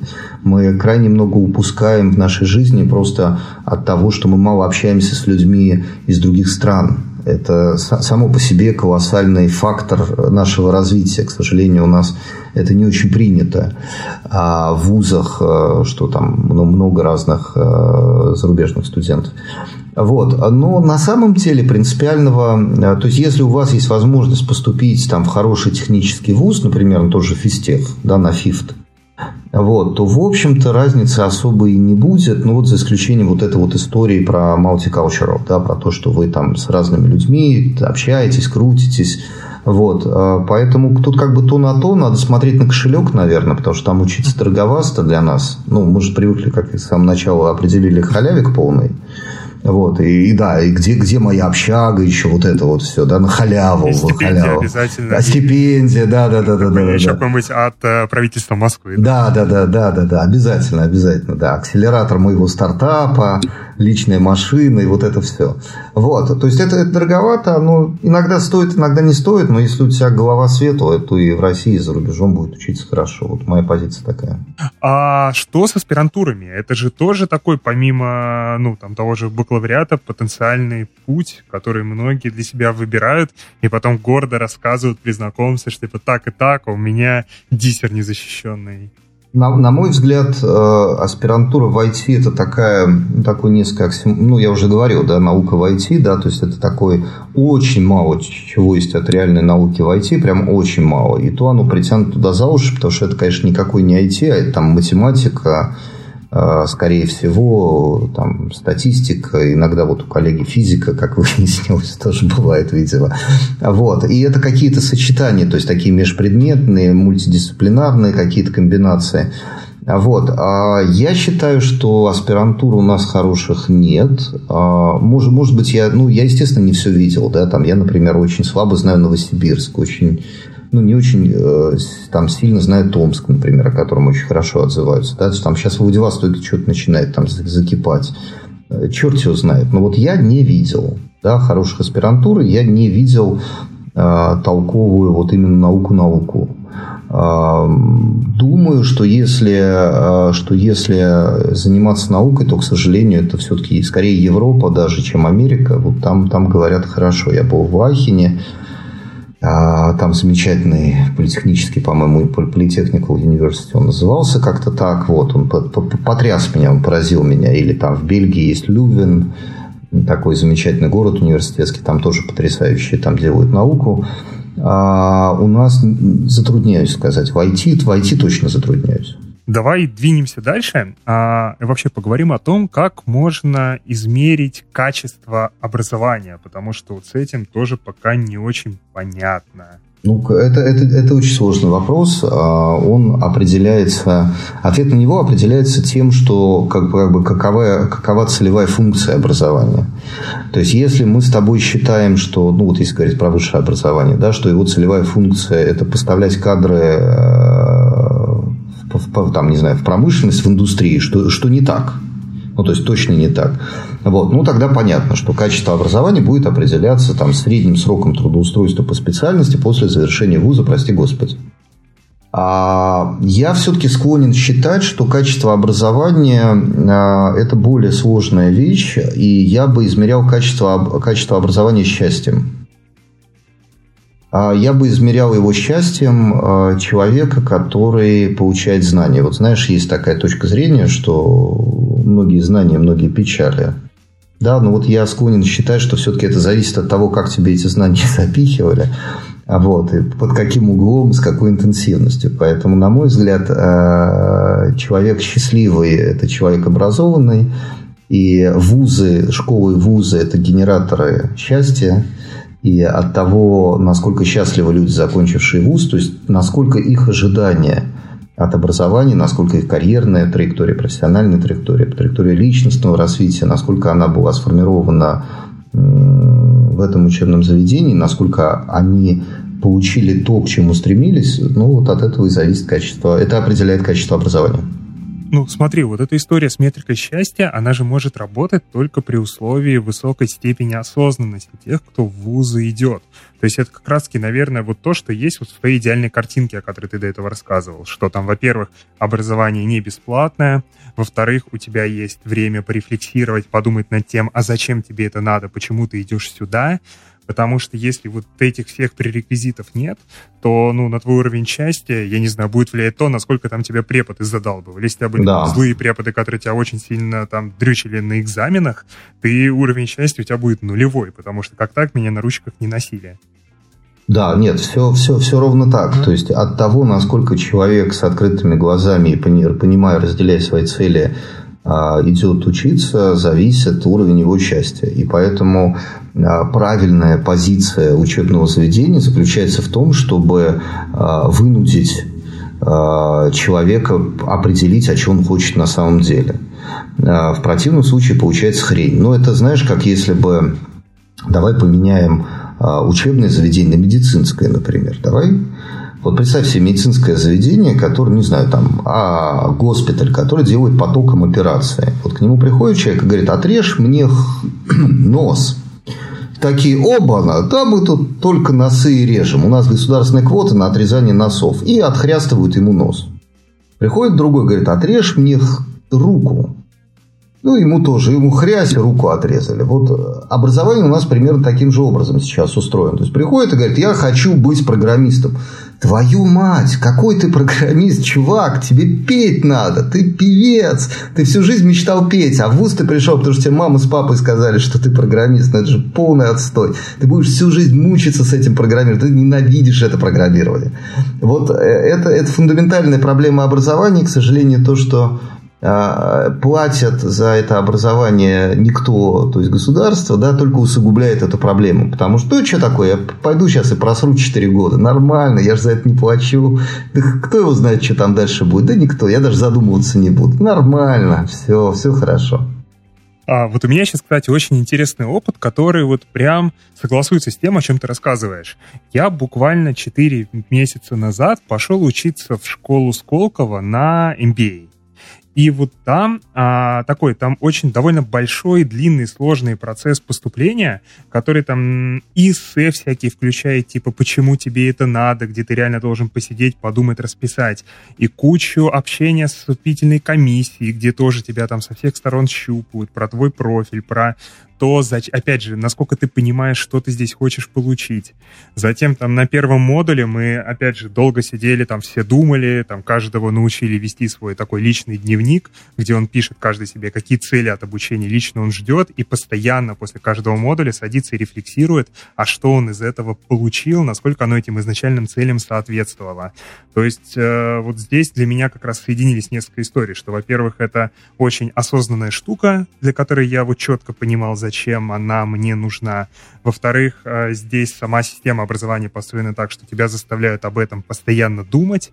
В-третьих, ты еще и деньгами за это заплатил. То есть вот оно действительно вот для меня здесь, наверное, складывается. Ну да, это, ну, это совершенно правильно. Мы, например, э, в Отусе, наверное, первые в индустрии сделали тесты э, курсом, хотя это, конечно, там меньше обучения, да, там у нас там до пяти месяцев программа. Вот, но кажется правильным э, не учить э, Java чувака, который там вообще не имеет программистского опыта, а мы там пытаемся до медлов дотягивать, да. Ну, то есть, какой смысл его вообще брать на борт, когда он просто не вась-вась? Просто по, ну, по тому принципу, что у него бабки есть, но это какой-то очень глупый принцип. Мало ли у кого бабки есть.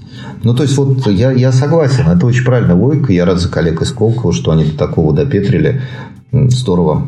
Окей, а вот э, я еще хотел э, поспрашивать про то, как ты смотришь на вот развивающиеся довольно сильные истории партнерства там крупного бизнеса и вузов. Что вот, не знаю, там многие компании делают, делают, в том числе тот же Авито, как раз-таки с тем же МАИ. Какие-то там совместные магистратуры, а, совместные школы какие-то. Вот Можешь рассказать, что здесь вообще сейчас происходит? Ну, а что, что там происходит? Спасение утопающих – дело рук самих утопающих. Вот что там происходит. То есть, компании, которые имеют хотя бы немножечко потенции э, работы с кадрами. Ну, ну то есть, есть, есть компании, которые понимают, что от того, какие у них будут люди, зависит их будущее. Как правило, это, это компании, которые не бабки пилят, а действительно занимаются чем-то. Да, ну в, в, этом, в этом смысле Авито это там вполне понятный интернет-бизнес, э, который Э, смотрят чуть дальше, чем за квартал, и там, может быть, даже и на год смотрят, а то, глядишь, и на два. Отсюда у него и осознанная потребность э, получать э, квалифицированные кадры, он может посчитать косты, он может сформулировать, а какие вообще ему кадры нужны в будущем и так далее, и так далее, и так далее. Таких компаний, скажу тебе честно, мало. То есть, по моим ощущениям, где-то, наверное, 5-6, ну, может, 7% нашей экономики, оно, в принципе, про какую-то игру в долгую. Вот. А только те компании, которые смотрят в долгую, они в состоянии там, размышлять о таких вещах, как сотрудничество с вузами, потому что ну, это сотрудничество это, там, на горизонте там, от 3 лет до 15, да, то есть там достаточно большие периода времени, и прийти доказать там генеральному директору, что чувак, смотри, нам это надо, он скажет, когда мы получим результат, ты ему такой, года через три. Он говорит, да иди ты нахрен сразу же, автоматически. Вот. И это, это, это вот а, как колоссальная проблема. Соответственно, в тех отраслях, которые высокомаржинальные, ну, то есть, это IT, ну, кстати, нефтянка тоже, потому что там тоже нужны как бы люди, потому что там компании зарабатывают бабки.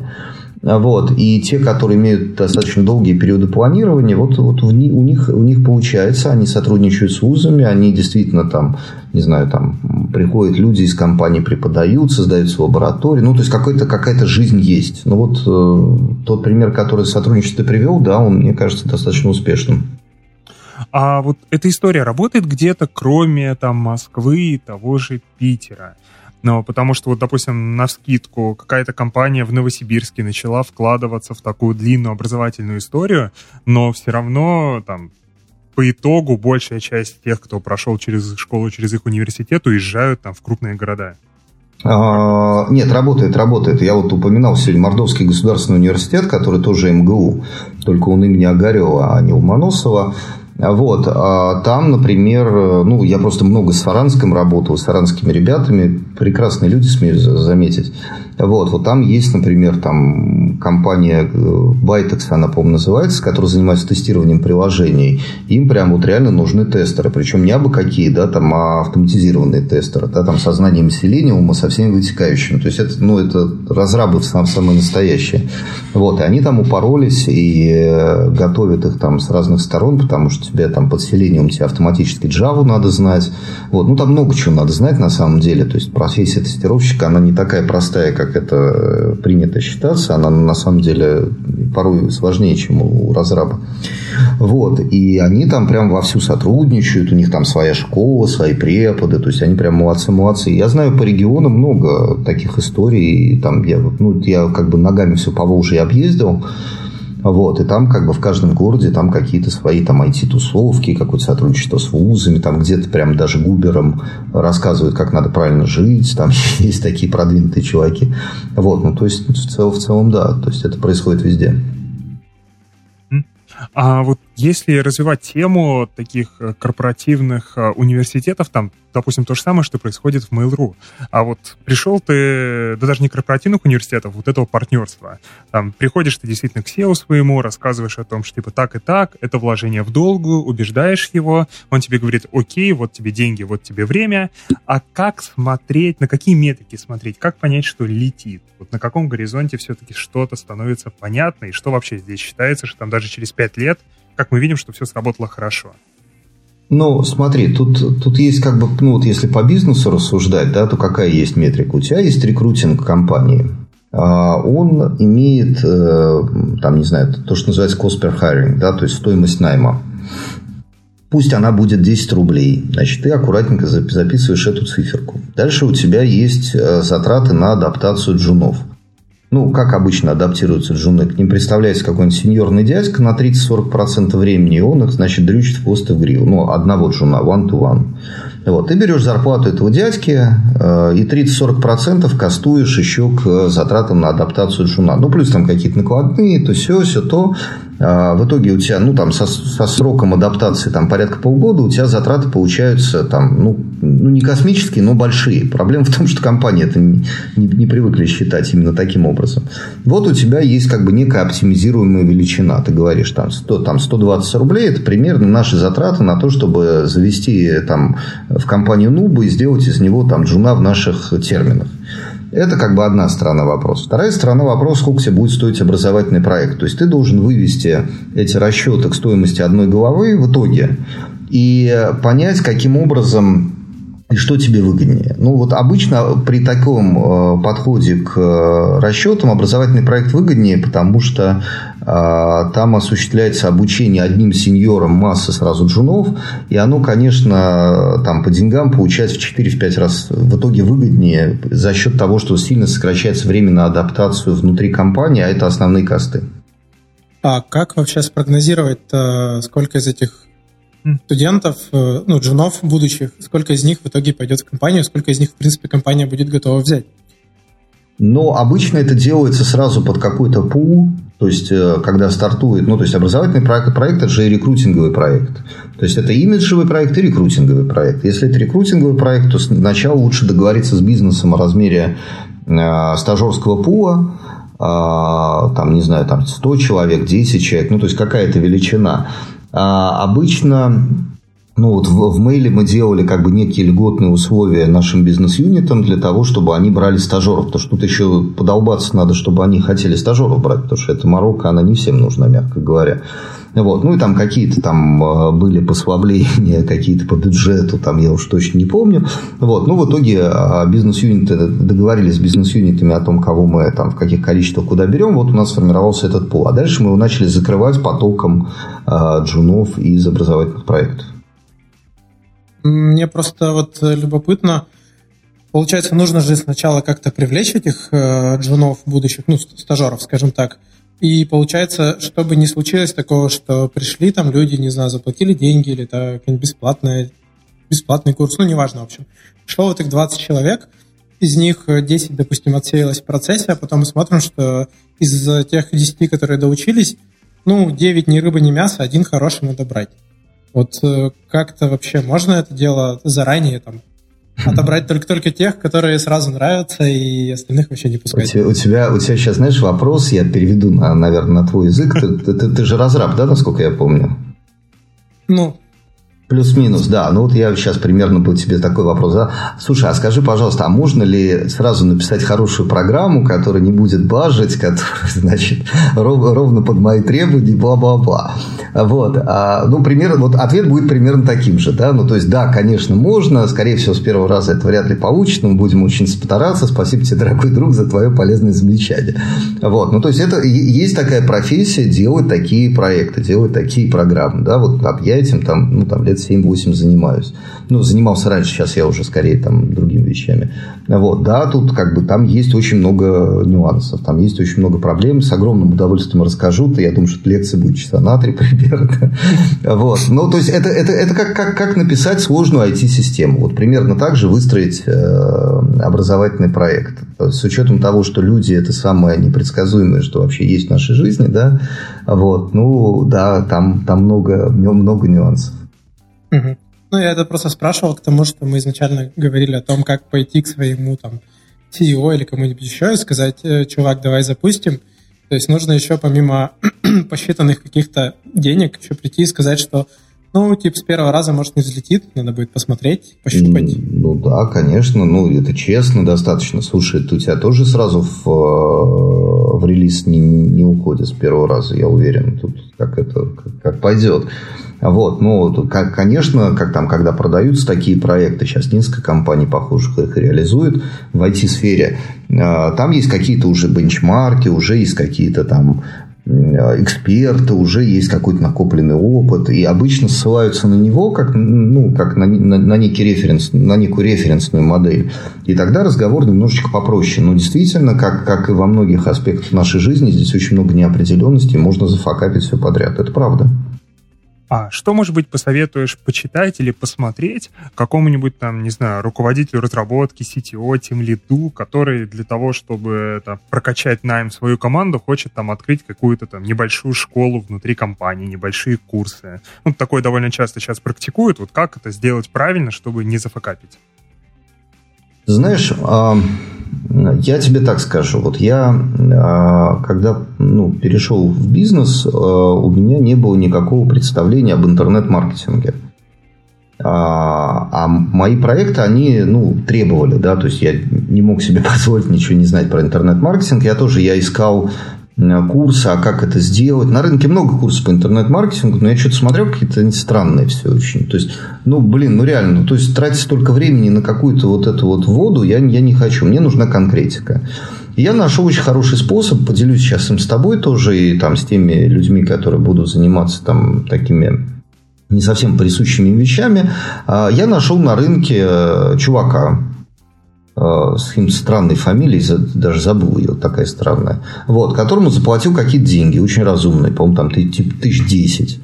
А он мне там 2-3 часа прогнал, рассказал вообще все, вот конкретно все, что можно сказать про интернет-маркетинг. Вот поверьте мне, на уровне понимания 3 часа достаточно, наверное, на любую проблему. И даже, наверное, андронный коллайдер тоже можно понять, что это за хрень. Вот. И э, я за эти три часа там, ну, наверное, все понял. Потом я там как там обращался, неважно. Главное, он заложил мне эту базу. Вот я думаю, вот в том кейсе, о котором ты говоришь, примерно то же самое. То есть надо найти эксперта на рынке, который делал похожие вещи, либо э, там близкие какие-то родственные, да, там дать ему немножко денег, в конце концов, просто тупо поставить пиво и крылышек. Э, в Черчилль пабе можно это сделать. Вот. И и все. И, и прекрасно. И будет тебе счастье. Окей, спасибо, отлично, отличный лайфхак. А, так, давай, опять же, двинемся чуть дальше и поговорим про современное онлайн-образование, собственно, про одну из э, тех вещей, которыми ты занимаешься. А, ну, я думаю, тоже факт, с которым мало кто будет спорить, что курсов сейчас очень много. Ты сам упоминал уже про курсы, как делать курсы, точнее про школу, как делать свои школы. А, и проблема в том, что в подавляющем большинстве эти курсы, они полное дерьмо, ну, буду честным.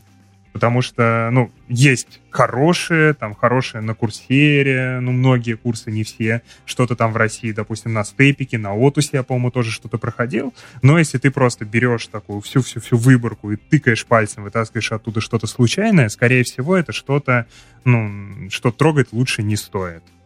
А, вот, собственно, собственно, расскажи, что там действительно происходит и доколе нам жить с таким количеством низкокачественных курсов и как вообще ты сам с этим работаешь? Слушай, ну, во-первых, я не соглашусь, что они низкокачественные. Вот как, как говорил классик, people have it, да, но здесь э, э, другая история, что, в общем, человек-то не очень понимает, что ему надо. То есть, вот э, это, это фундаментальная проблема, что, ну, это даже не проблема, да, это реальность, что то, что сейчас есть на рынке, оно соответствует запросу общества, да, то, что у общества такой запрос, это, конечно, грустно, но давайте вздохнем и признаем этот факт. Вот, то есть запросы на премиум курсы я не знаю. То есть вот мы, например, в Отусе делаем курсы такого среднего уровня, да, и то мы там, ну, как бы сильно, сильно напрягаемся их продавать, потому что а, в основном конкуренция на рынке, она ценовая. Как только ты делаешь проект, ну, курс, продукт а, чуть выше среднего, то у тебя и цена будет выше, а дальше к тебе приходят люди и говорят, слушай, какие странные деньги ты просишь, дружочек. Вон там за углом Помнишь, как эти раки, да, вчера были да, по 5, а по 3. Вот. Э, гораздо дешевле. А называется так же. То есть, тут Java, там Java. В чем отличие? Да ладно, слушай, ну не буду я программу смотреть. Я куплю, я куплю и посмотрю.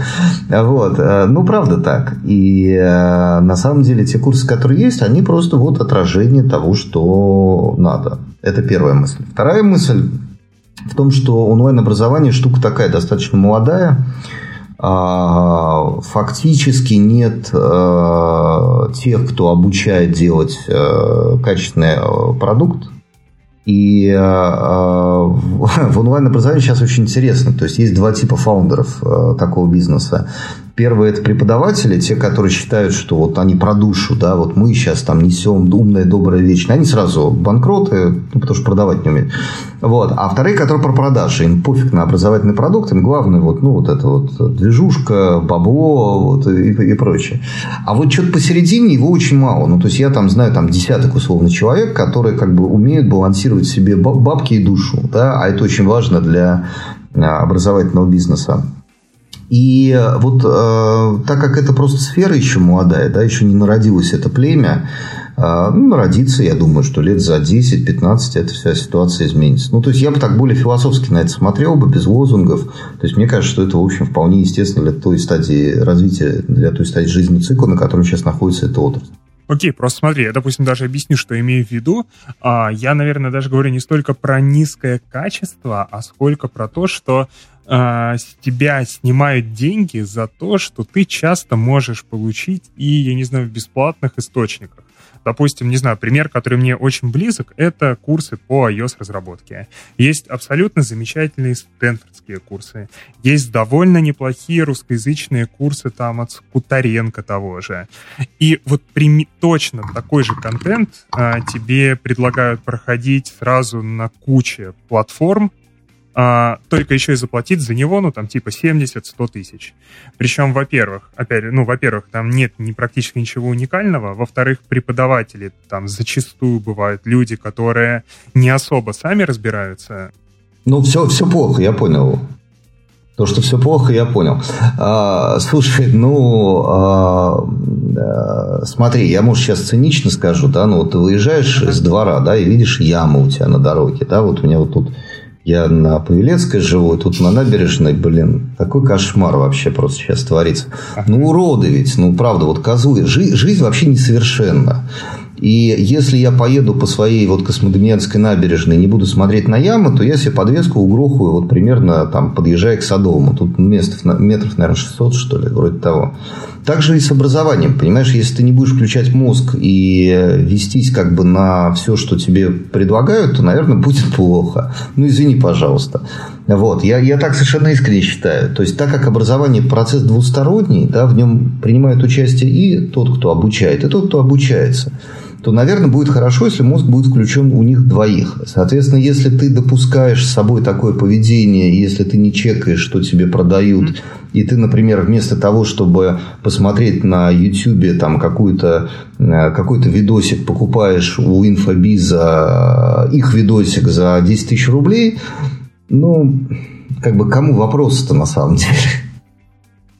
Вот как вы у себя, кстати, с этим в Отусе работаете? То есть как вы, ну, во-первых, валидируете, что там знания, которые у вас получает человек, они действительно ему пригодились, его цели закрыли. Как вот вы у себя оцениваете, по сути, качество образования и закрытия целей учеников? У нас есть многоступенчатая система контроля качества образования. Фу, как звучит противно. А, про, проще, проще говоря, мы спрашиваем. То есть у нас есть а, то, что называется оценка 360. Мы спрашиваем у учеников, а, у студентов, как им вообще оно. И делаем это регулярно после каждого занятия. Мы спрашиваем у педагогов, получаем обратную связь по студентам. Мы спрашиваем у работодателей, ну, то есть у наших партнеров из бизнеса, как, как, каков им наш студент. А, ну, естественно, есть там истории со стороны администрации, тоже ребята присматривают. Там есть у нас такие комьюнити-менеджеры, там разные, да. Вот, в итоге у нас по каждому студенту набирается там офигенная туча разных оценок с разных сторон. Э, мы не стремимся это называть как-то красиво. Сейчас есть разные там фантазеры, которые называют это цифровым следом. А, ну, правда, да, вот есть такие вот. Это, у нас вот, у вас как бы в IT agile уже заканчивается, а у нас в образовании начинается цифровой след. Такая же компанейщина, очень смешная. Вот. И, ну, то есть мы собираем все эти циферки, и дальше мы их там определенным образом мержим друг с другом, и у нас получается как бы представление об удовлетворенности. Вот у нас а, оно, оно в итоге выражается в интегральной оценке по пятибалльной шкале. Вот у нас сейчас 4,48 – это удовлетворенность наших курсов. Это, я не знаю, это много или мало, но полгода назад было 3,97. Поэтому у нас просто завтра совет директоров, я эти циферки готовил, поэтому сейчас, сейчас я их еще помню. Да, ну это, это, это, это правда так.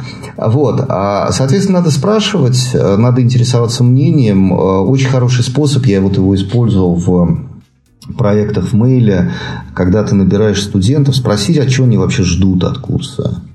Вот, вот, а зачем они пошли? Вот заради чего? А потом, когда они заканчивают это обучение, мы закладывали такие, знаете, как капсулы времени. Там двухлетнее было обучение, длинное.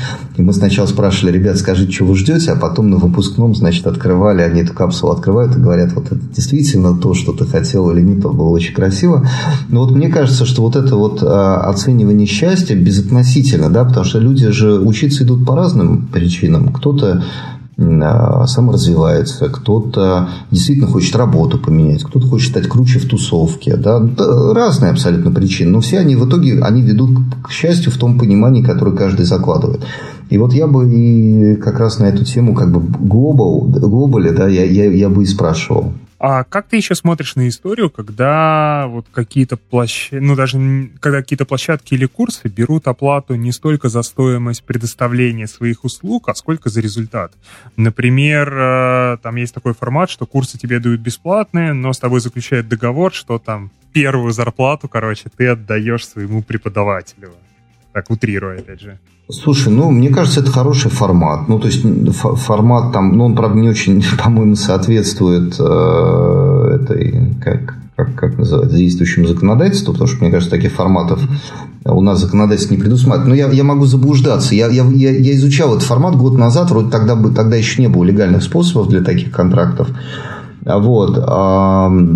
Интересный формат, хороший формат. Вообще, то, что называется success fee, да, то есть привязка к результату, это всегда хорошо.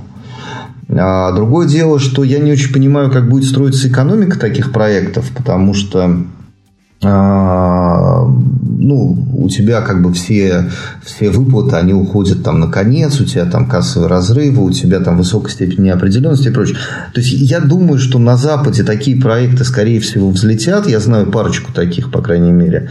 Вот. У нас и у нашей специфики и нежелания как бы смотреть далеко в будущее вряд ли. Я, я, я не очень верю, что... Но, но идея очень интересная, мне нравится. А как ты считаешь, вот текущее состояние онлайн-образования, оно способно заменить традиционное? То есть можно ли вот как раз после того самого пресловутого ГПЯ идти не учиться в какой-то вуз, а так понатыкать себе курсов с курсеры, с других площадок, засесть, отучиться и стать специалистом? Ты знаешь, на, я, я, я, я думаю, что нет. Мне кажется, что нет, потому что обучение это же не только получение знаний или навыков, это же еще и социализация, это очень важно. А это еще и все-таки некая эмоциональная подпитка. Я вот недавно делал вебинар, там у меня было что-то около 200 человек а, регистрации, по крайней мере, сколько вживую, не помню, по-моему, был человек 70. Вот. И мне, конечно, общаться со стеклом было очень тяжело, несмотря на то, что у меня, ну, у меня большой опыт. И э, я понимаю, что я не смогу прожать этих там 70 человек в эмоциональном плане, я не могу э, проконтролировать, насколько они там правильно меня поняли, услышали, не услышали. То есть это же куча нюансов. И, к сожалению, современное онлайн-образование, оно не дает возможности э, полностью заменить офлайн. Поэтому мне кажется, что ну, я рассуждал бы так, что оно скорее дополняет, а, но не заменяет. Вот при, примерно так. А мы еще, когда готовились по плану, обсуждали с тобой, хотели захватить историю с хакатонами и чемпионатами, потому что ты их тоже вот рассматриваешь как такой один из подходов к, по сути, образованию. Ну, на, наверное, тут, тут как бы как, как и везде надо без фанатизма, да, то есть я знаю там ребят, которые увлекаются спортивным программированием, вот на мой взгляд это как бы история такая, э, те, те, кто увлекаются, это хорошо, вот, а те, кто начинают, значит, задра... э, заниматься этим на регулярной основе, это, наверное, ну, не очень хорошо. А, тут ведь все как в жизни, да, то есть если у тебя а, там тот же хакатон, про создание какой-то там MVP-шки а, под какую-то производственную задачу, ты там потренировался, вот тот же там, помните, мы говорили, там а, индустриальный домен, да, вот это вот все, да, то есть тебе, тебе это как бы польза-польза, тогда понятно. А если ты профессиональный хакатонщик, да, там и скачешь между, там, между, между ними, то, наверное, это уже про что-то другое история. Вот, вот поэтому, как бы с точки зрения дополнения различного нового опыта для IT-специалиста и соревнования, и хакатоны это полезно, но если они начинают заниматься этим и только этим, то это полная фигня, на мой взгляд. Вот, я еще тут такую минуточку нативной рекламы ставлю. У нас есть э, в подкасте два выпуска хороших. Один про хакатоны, а другой про спортивное программирование.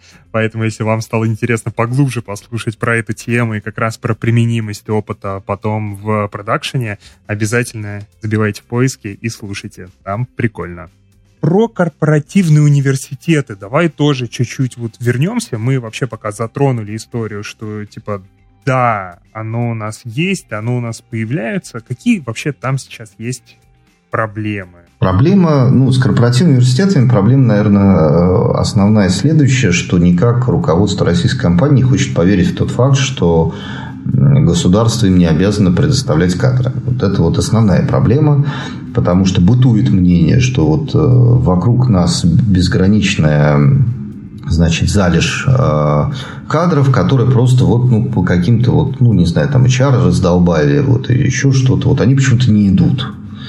А ситуация на самом деле гораздо-гораздо более печальная, и э, нет интенции у государства на вот именно поставку кадров в какие-то определенные индустрии. Вот если внимательно почитать, есть такой замечательный документ закон об образовании. Вот я очень советую его почитать внимательно.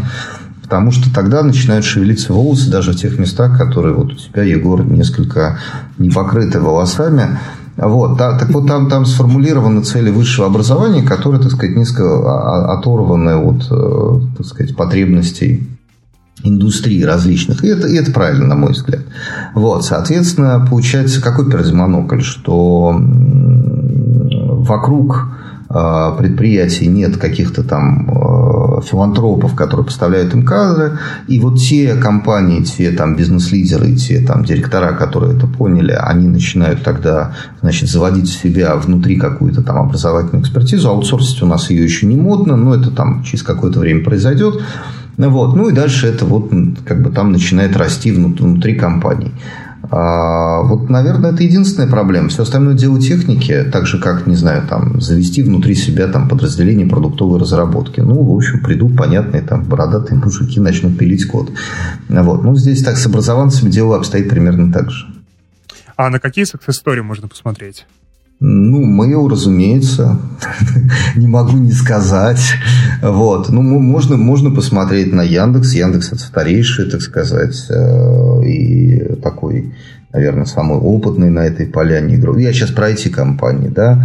Ну, ну, ну вот, вот, вот у а, Авито начало вот заводиться, насколько я понимаю, там достаточно интересные вещи. Сейчас вот я знаю Озон там что-то начал делать, насколько я слышал, вот с Иви мы сотрудничаем, да, ну, то есть, в принципе, наверное, большинство крупных компаний, я вот про Рамблер же как-то ничего не слышал, и заканчивать тему с интернет-компаниями, но там, в общем, да, ну там, Ты там сейчас запальную тему просто затронул, у нас э, три из четырех ведущих это выходцы ну, да? ну да, да, да, да, да, да, да. Ну, это место там, наверное, такое. Ну, кстати, Нам... когда я там работал, это было года 4-5 назад, там в какой-то момент обсуждалась тема того, что давайте делать свой внутренний Ну да, да, да, да. Ну, да. такое. Ну, молодцы, что.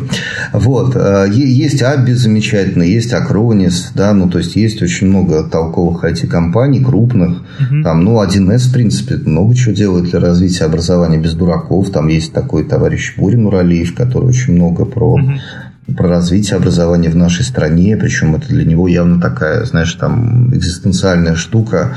Вот. Так что вот success stories дофига. JetBrains я бы, наверное, еще добавил. JetBrains, да, да, да, да, да, да, да, да, да, они вообще молодцы, они просто я не помню, то ли процент какой-то, то ли какую-то конкретную сумму, они просто жертвуют на образование, то есть они говорят, что там, если мне память не изменяет, что образование это как бы ну, не, не бизнес, да, чего образмеривать, мы просто будем донейтить и донейтить. Это очень тоже правильный подход. Вот JetBrains, там на самом деле история еще интереснее получается, потому что они заинтересованы, с одной стороны, и в том, чтобы эти люди, ну, вкладываться в образование, чтобы люди приходили к ним работать, а с другой стороны, они заинтересованы, потому что они делают Kotlin, и им очень важно Kotlin вставлять в процесс образования на максимально разных уровнях, чтобы потом, через сколько-то лет, adoption языка повышался, повышался за счет вот этих вот людей которые на нем когда-то вместо питона прогать начали. Ну, да, да, да, да, да, да, да, да, да, да, ты, ты совершенно прав, совершенно прав. Угу. Так, а, смотри, мы вот сейчас закончили такую большую-большую тему вообще про то, что сейчас происходит там на рынке образования. Давай так немного пивотнимся и поговорим про то, как вот там нашим слушателям вот составлять свой план образования вот прямо здесь и сейчас. У меня вот, допустим, там, не знаю, своего опыта, он наверное, довольно несистемный. У меня есть э, ну, несколько таких артефактов. Есть там просто огромный список книг, которые я хочу прочитать. Есть э, понимание того, чего мне в работе не хватает там тактические и стратегические, куда я хочу прийти, что мне для этого надо узнать. Я вот на эти штуки пристально смотрю и периодически что-то делаю, чтобы ну, свой курс корректировать. И вот в итоге получается, что на постоянке там что-то читаю, что-то смотрю, что-то изучаю, и куда-то вот меня вот это все влечет, но как-то оно у меня выстроено явно не оптимально. Вот. Научи, пожалуйста, меня. Ну, смотри, я просто я боюсь, что я сейчас опять буду повторяться, да, и, э, к сожалению, я ну, не, не, могу, не могу ничего с этим сделать, потому что я буду, собственно, излагать ровно те же мысли, которые излагал до этого, извини, пожалуйста. Да, да, я, я каждый раз стесняюсь, но действительно все говорят, что это норм. Это странная жизнь у нас. А, э, смотри, все-таки вот э, понять, а, понять твой как бы, образ а, в будущем никто, кроме тебя, не сможет. И наипервейшей задачей является как раз вот определить а, себя в какой-то вот, вот как твое состояние, твои характеристики, да, вот как угодно называй, в какой-то точке времени вперед. Ну вот я по себе скажу, я это тоже, наверное, про образование будет немножечко, да, то есть я вот подошел к зеркалу полгода назад, посмотрел на него и увидел, что зеркало на меня смотрит, в общем-то, такой уже не очень молодой э, мужик с пузом какой-то оплывший, такой толстый. И знаешь, так мерзко мне стало от этого, что я нарисовал себе образ себя, на 20 килограмм меньше, такой, знаешь, с бицепсами, такой, значит, подтянутый, там, без седины, знаешь, и тоже можно закрасить. Вот, ну, в общем, я себе нарисовал какой-то образ себя, базируясь вот на этом ощущении мерзости от самого себя, который я обрел, поглядев в зеркало. И дальше у меня, ты знаешь, вот просто как в сказке, такая индивидуальная траектория развития появилась. И спортзал, и диетолог, и парикмахер с краской, и что-то там еще, и все. А вопрос, вопрос в том, чтобы на себя посмотреть, потому что вот э, бегать как слепой лось в горящем лесу, значит, э, э, и пытаться, значит, за то, другое, за третье ухватиться, чтобы, чтобы что? Вот, то есть учиться это всегда зачем? Да, учиться это всегда чтобы что. Поэтому вот я, наверное, опять же повторяюсь, но я призываю понять, чтобы что. То есть я призываю посмотреть на себя, понять себя там в каком-то там состоянии чуть-чуть будущем. Там я обычно это делаю с горизонтом один год, дольше планировать не получается, потому что все фигня получается. Вот. И там, исходя из этого, из своего видения себя, у меня там есть там Excel, я там заполняю, я трекаю, значит, свои а, достижения и прочее, прочее. Ну, вот я это делаю обычно раз в год. А, ты будешь смеяться 1 января. Вот, я, я, я пытаюсь, да, я пытаюсь сделать вот такой план на, на, на год, исходя из своего видения оптимального себя через год. Опять же, смотри, а как вот ну, я сейчас захожу, наверное, не все-таки не в ту область, но вот пример, который ты говорил с зеркалом, он хороший, но он довольно простой, потому что посмотреть на себя в зеркало просто. Сравнить так. вот себя в зеркале с идеальной моделькой довольно просто. А вот понять, а кем ты хочешь стать в профессиональном плане и чего тебе для этого не хватает, сложно, потому что зеркала такого нет. Как это нет зеркала? Что здесь служит зеркалом? Ну как, ближние твои, ну как, это же Понимаешь, ведь это же все относительно. Я же, ты, ты совершенно правильно сказал, да, что я посмотрел в зеркало а, и увидел толстого. А почему? Потому что я вижу других не толстых, да, и они у меня с чем-то приятным ассоциируются, там, с какой-то подтянутостью, бодростью, какой-то не знаю, может быть, привлекательностью даже, не дай бог, конечно. Вот. И здесь ровно то же самое. Посмотри, об, об, об, ну, вокруг себя посмотри, на кого ты, ну, то есть, кто, кто тебе нравится, на кого ты хочешь походить, чью, не знаю, там, биографию ты считаешь успешной. Mm-hmm. Ну, в разумных, пожалуйста, пределах. Потому что обычно говорят, там, Стив Джобс, да, я там все время люблю, люблю напоминать про рак поджелудочной железы, а мне все время говорят про его речь перед студентами Стэнфорда. Да, у нас какой-то диалог слепого с глухим получается. Вот. Но посмотри, вокруг, вокруг же полно достойных людей. Это как раз и будет твоим зеркалом. Окей. А, так, тогда еще, может быть, какие-нибудь пару лайфхаков про то, как вот такой план, который ты себе составил в январе, реально не продолбать и им заниматься? Как вот у тебя этот процесс выстроен вокруг него? Ну, у меня он выстроен очень просто. Я а, планирую ежемесячные таски. Ну, то есть, у меня есть проект, да, как какой-то, там, не знаю, там, похудеть, ну, условно, да, не про образование, но неважно. Вот, у меня есть какой-то проект, стать другим. А дальше есть месячная разблюдовка. Это вот мой план, я действительно его считаю, то есть я там пытаюсь понять, а что именно нужно, занимает это обычно там по, по а Весь план у меня состоит из 15 задач на год, вот таких вот ну, про, про, про развитие меня они разделены на 5 групп, а, соответственно, по 3 задачи в группе. Но это не важно, это там мои истории, моя механика. Вот. Дальше эти 15 задач распланированы по 12 временным отрезкам, как ни странно, совпадающие с названием месяцев в году. Вот. И, собственно, все. На этом как бы магия заканчивается. То есть, у меня стоит в расписании ежемесячный таск по оценки выполнения этих самых проектов. Я распланировал, опять же, в расписании себе внес задачи на год вперед по выполнению э, конкретных тасков этих проектов. А, конечно, что-то корректируется. Наверное, до конца долетает там в лучшем случае половина но мне кажется, что в этой истории самое важное это самому себе сказать, что мир несовершенен, ты несовершенен, и ты, скорее всего, не выполнишь этого всего. Ну, там, для меня 50% выполнения этого плана – это успех. Ну, потому что обычно Новый год очень оптимистичен, да, особенно если ты до этого еще и принял, то прям вот оптимизм так прет. Вот. И я по себе знаю, да, что там, ну, там, условно, там из этих, из 15 задач, которые я там в Excel веду, э, у меня там, ну, ну, 7, ну, 8, ну, и слава богу. То есть, я, ну, понимаешь, тут самое главное что? Самое главное, это там 31 декабря зачекать э, эти проекты, вспомнить себя год назад, там, в каком-то другом состоянии и получить кайф от того, как ты изменился. Потому что, ну, то есть, понимаешь, мы, мы же и так меняемся. Просто мы это все фиксируем через одно место или вовсе не фиксируем. А потом драматично расстраиваемся от того, что мы какие-то не такие. А тут вроде все понятно. Ты вот как бы запланировал, отфиксировал, прочекал, протрекал. Вот у тебя как бы результат. Большой, маленький, но хоть какой-то есть. Он, как, он такой, знаешь, ну, конкретно измеримый. И история есть этого результата, который тоже отфиксена. Это очень хороший подарок себе к Новому году. А вот еще тема, которая связана с образованием себя, это, ну, как не видится, андрогогика. Ведь мы, по сути, взрослые люди, и то, как нужно подходить вот к обучению взрослых людей, это довольно сильно отличается от того, как подходить к обучению там детей, школьников, даже студентов. Потому что, как ты сам в процессе выпуска упоминал, с возрастом там и мозги помедленнее начинают работать, и вообще, ну, есть какой-то большой груз уже накопленного опыта, впечатления и мнений, которые тоже, кажется, сильно влияют на то, как ты воспринимаешь информацию. Вот что стоит учитывать Э, в этом плане?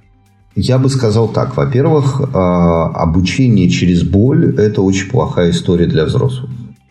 То есть взрослые люди, они э, предпочитают, ну и мне кажется, правильно их учить через, как, ну, как бы через осознанность, то есть через понимание тех шагов и действий, которые выполняет педагог для достижения заранее оговоренного результата. Это очень важный принцип, это очень важное отличие обучения взрослого от ребенка, потому что взрослый, он а, более осознан, он, ну, то есть он понимает, разделяет свои собственные цели, будь они у него есть. И диалог педагога со взрослым – это прежде всего калибровка по целям. А почему я начал с разговора о боли? Потому что есть разные апологеты, козлы, одним словом, которые э, предпочитают, значит, э, тезу о том, что надо дрючить. То есть, вот для них обучение – это дрючить. Я не знаю, кто их так травмировал. Э, я не знаю, кто был тем неуважаемым мною человеком, который породил в них желание бросать воду, нехай они выплывут. Вот это вот как бы никакого отношения к, ни к андрогогике, ни к педагогике, ни к чему-либо связанному с человечностью не имеет. То есть обучение – это процесс, когда ты целенаправленно формируешь а, на базе согласованных ожиданий ты, собственно, формируешь там некий набор там, знаний, навыков, опыта. Некоторые называют это все безобразие компетенциями, да, для того, чтобы человек испытал счастье. И ни для чего другого педагогический труд не э, используется и не применим. Это, это вторая важная история. А третья важная история, о которой я уже упоминал, а, взрослые а, немножечко по-другому воспринимают результат обучения, более комплексно, более сложно. И здесь вот то самое теза о счастье, я понимаю, что она, ну, она сложная, и она не очень может даже вами разделяться, но это истинная правда, я в это верю. А, педагог должен быть на это нацелен. И педагог, который обучает взрослых, он должен быть нацелен на счастье взрослых. И оно совсем не даром. И, конечно, половина точно уйдет обиженными.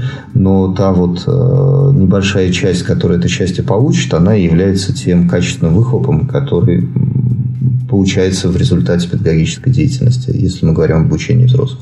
Кстати, интересная проблематика, вот это стоит ли, как ты выразился, дричить или нет. Мне просто вспомнился один неплохой фильм. Мы редко обсуждаем фильмы, но сегодня я могу себе позволить, наверное.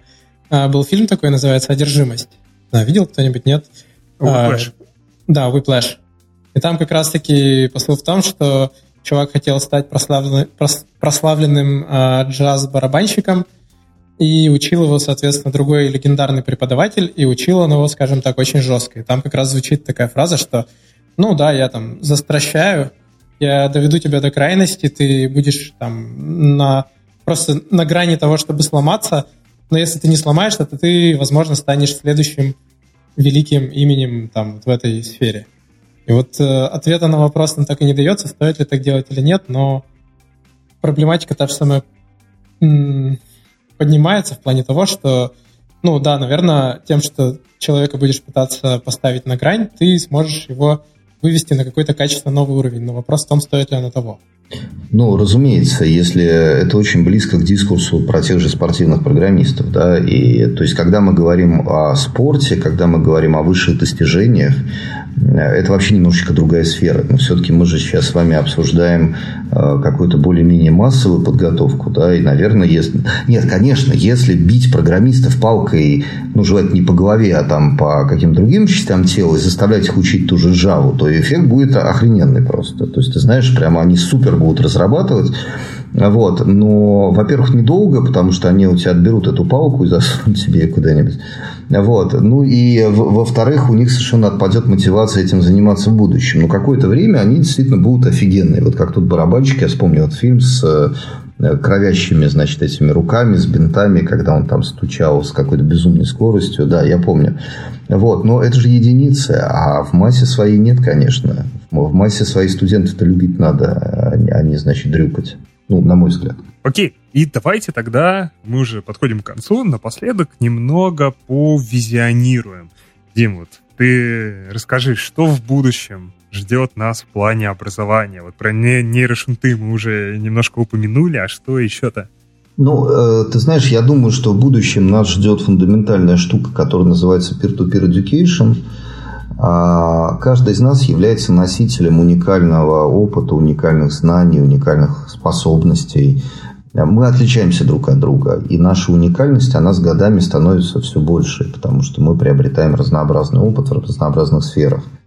Кажется разумным, если мы начнем все дружно делиться этими кусочками опыта, формируя а, на базе вот этой вот не знаю, огромной, э, огромного хранилища опыта, формируя какие-то вот уникальные, действительно подходящие каждому конкретному человеку а, так называемые траектории обучения. Вот мне представляется это будущим а, образования. Задача, конечно, неимоверно сложная, потому что тебе надо помимо того, чтобы, извини за выражение, отчудить от меня вот эти вот знания и опыт, да, то есть тебе же надо меня как-то научить, учить, да, потому что это не такая простая история. Тебе надо понять, а какой у меня есть опыт, тебе надо каким-то образом, э, не знаю, там, кластеризовать, то есть, ну, то есть осмыслить вот эту вот часть, да, там, назовем ее базы данных, опыта, а тебе еще надо понять, а что из себя сейчас представляет человек, то есть наложить его как бы текущий стейт на все возможные а, дополнения чужого опыта и построить это заради какой-то цели. И вот это вот сложнейшая на самом деле история понимания цели образования, понимания траектории образования через а, какие-то инструменты, которых пока нет на самом деле, потому что мы, ну, мы не знаем, а, каковы истинные цели человека. То есть мы не можем их выявить. То есть ты мне скажешь, там, моя истинная цель такая, да, хрен знаю, врешь ты, не врешь. Может, правда такая, а может и нет. А, я не понимаю, а, что ты хочешь, там, не знаю, там, через три месяца. Я не понимаю, какими сейчас ты обладаешь знаниями. А, ну, то есть, куча-куча разных вопросов, которые здесь. Но в конечном счете я вижу следующее. Я вижу, что, а, наверное, это произойдет где-то на горизонте там 100 лет примерно. Ну, то есть, смешной срок. Может быть, мы с вами это и увидим. Сейчас у нас этот биохакинг разовьется, и мы с вами будем жить по 300 лет наверняка, прямо вот завтра. Вот. А, ну, вот это, это, это сложнейшая задача. Я вижу, что а, в конечном счете институции образовательные, они умрут все, ну, то есть, начиная от детского, детского сада и заканчивая, не знаю, там, упомянутой тобой аспирантурой и так далее. А люди будут обмениваться опытом напрямую, минуя вот этих посредников, и обмен этот будет гораздо более оптимален, чем сейчас, он будет существенно более дискретен, чем сейчас. И, скорее всего, там, если уже забегать немножечко вперед, то, наверное, вот этот опыт и будет той валютой, которая будет использоваться в будущем.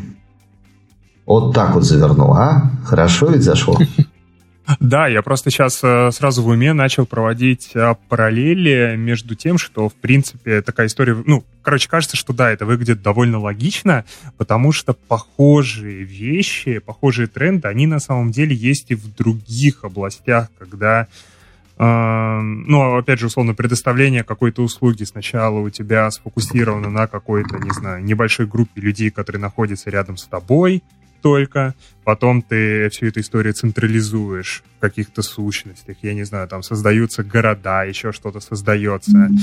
Такая модель получается, и дальше все выходит, да, как раз на peer-to-peer история. Да, ну вот как, как, как-то, наверное, так и будем жить. Uh-huh. Навер- наверное, лет через сто, а может раньше, кто его знает. Лет через пять, ты знаешь, образование очень, э, очень консервативная сфера, и лет через пять ничего не поменяется, ты даже не думай. Какие-то перемены, возможно, будут лет через 30-40, но они скорее связаны с общий, как бы общим трендом таким на гуманизацию образования, потому что еще, не знаю, там лет 30 назад там мне сказать там, про то, что не надо там, что надо там любить студентов, да, там не надо их бросать в эту в воду, да, и прочее, у меня просто за придурка бы приняли бы. Помните, Макаренко есть такой писатель, Макаренко, педагогическая поэма и прочее, ведь он же был а, в свое время там неким гиком, да, ну, чтобы вы понимали, ему говорят, чувак, как бы, какое нахрен обучение через труд? Да ты что, сдурел? Бить их надо. Где розги, спрашивается? Куда ты дел розги?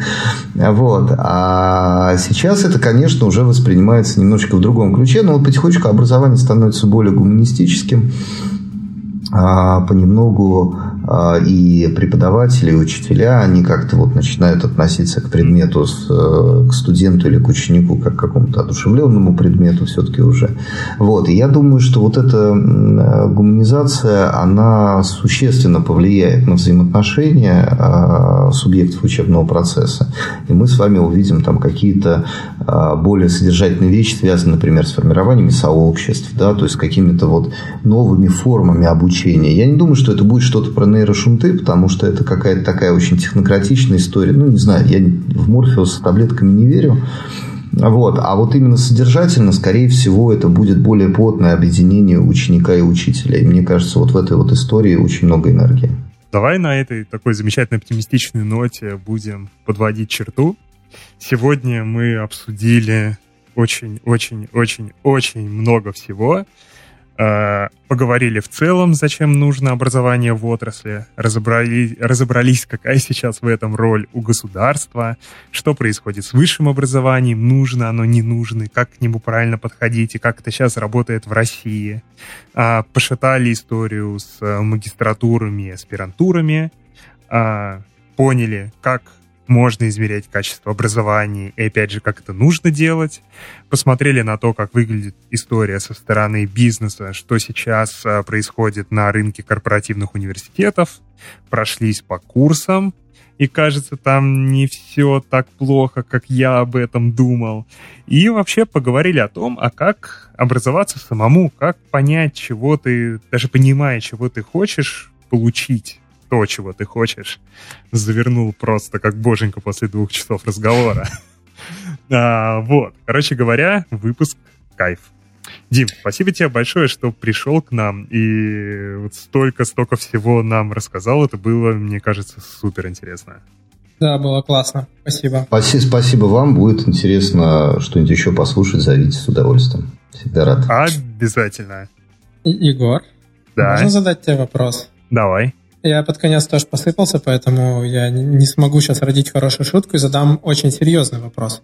Что тебе нравится больше, чем учиться? Э, больше, чем учиться, дорогие друзья, мне нравится, когда вы ставите лайки нашему подкасту, пишите о нем в Твиттере, заходите в iTunes и пишите там прекрасные, хвалебные, классные отзывы, оставляете 5 звезд, вступаете в экипаж нашей подлодки на Патреоне, рассказывайте о нас своим друзьям, учителям, студентам, вообще всем-всем-всем рассказывайте. И самое главное, слушайте наш подкаст. На этом все. Спасибо всем. Всем пока. Пока-пока. Пока. -пока. пока.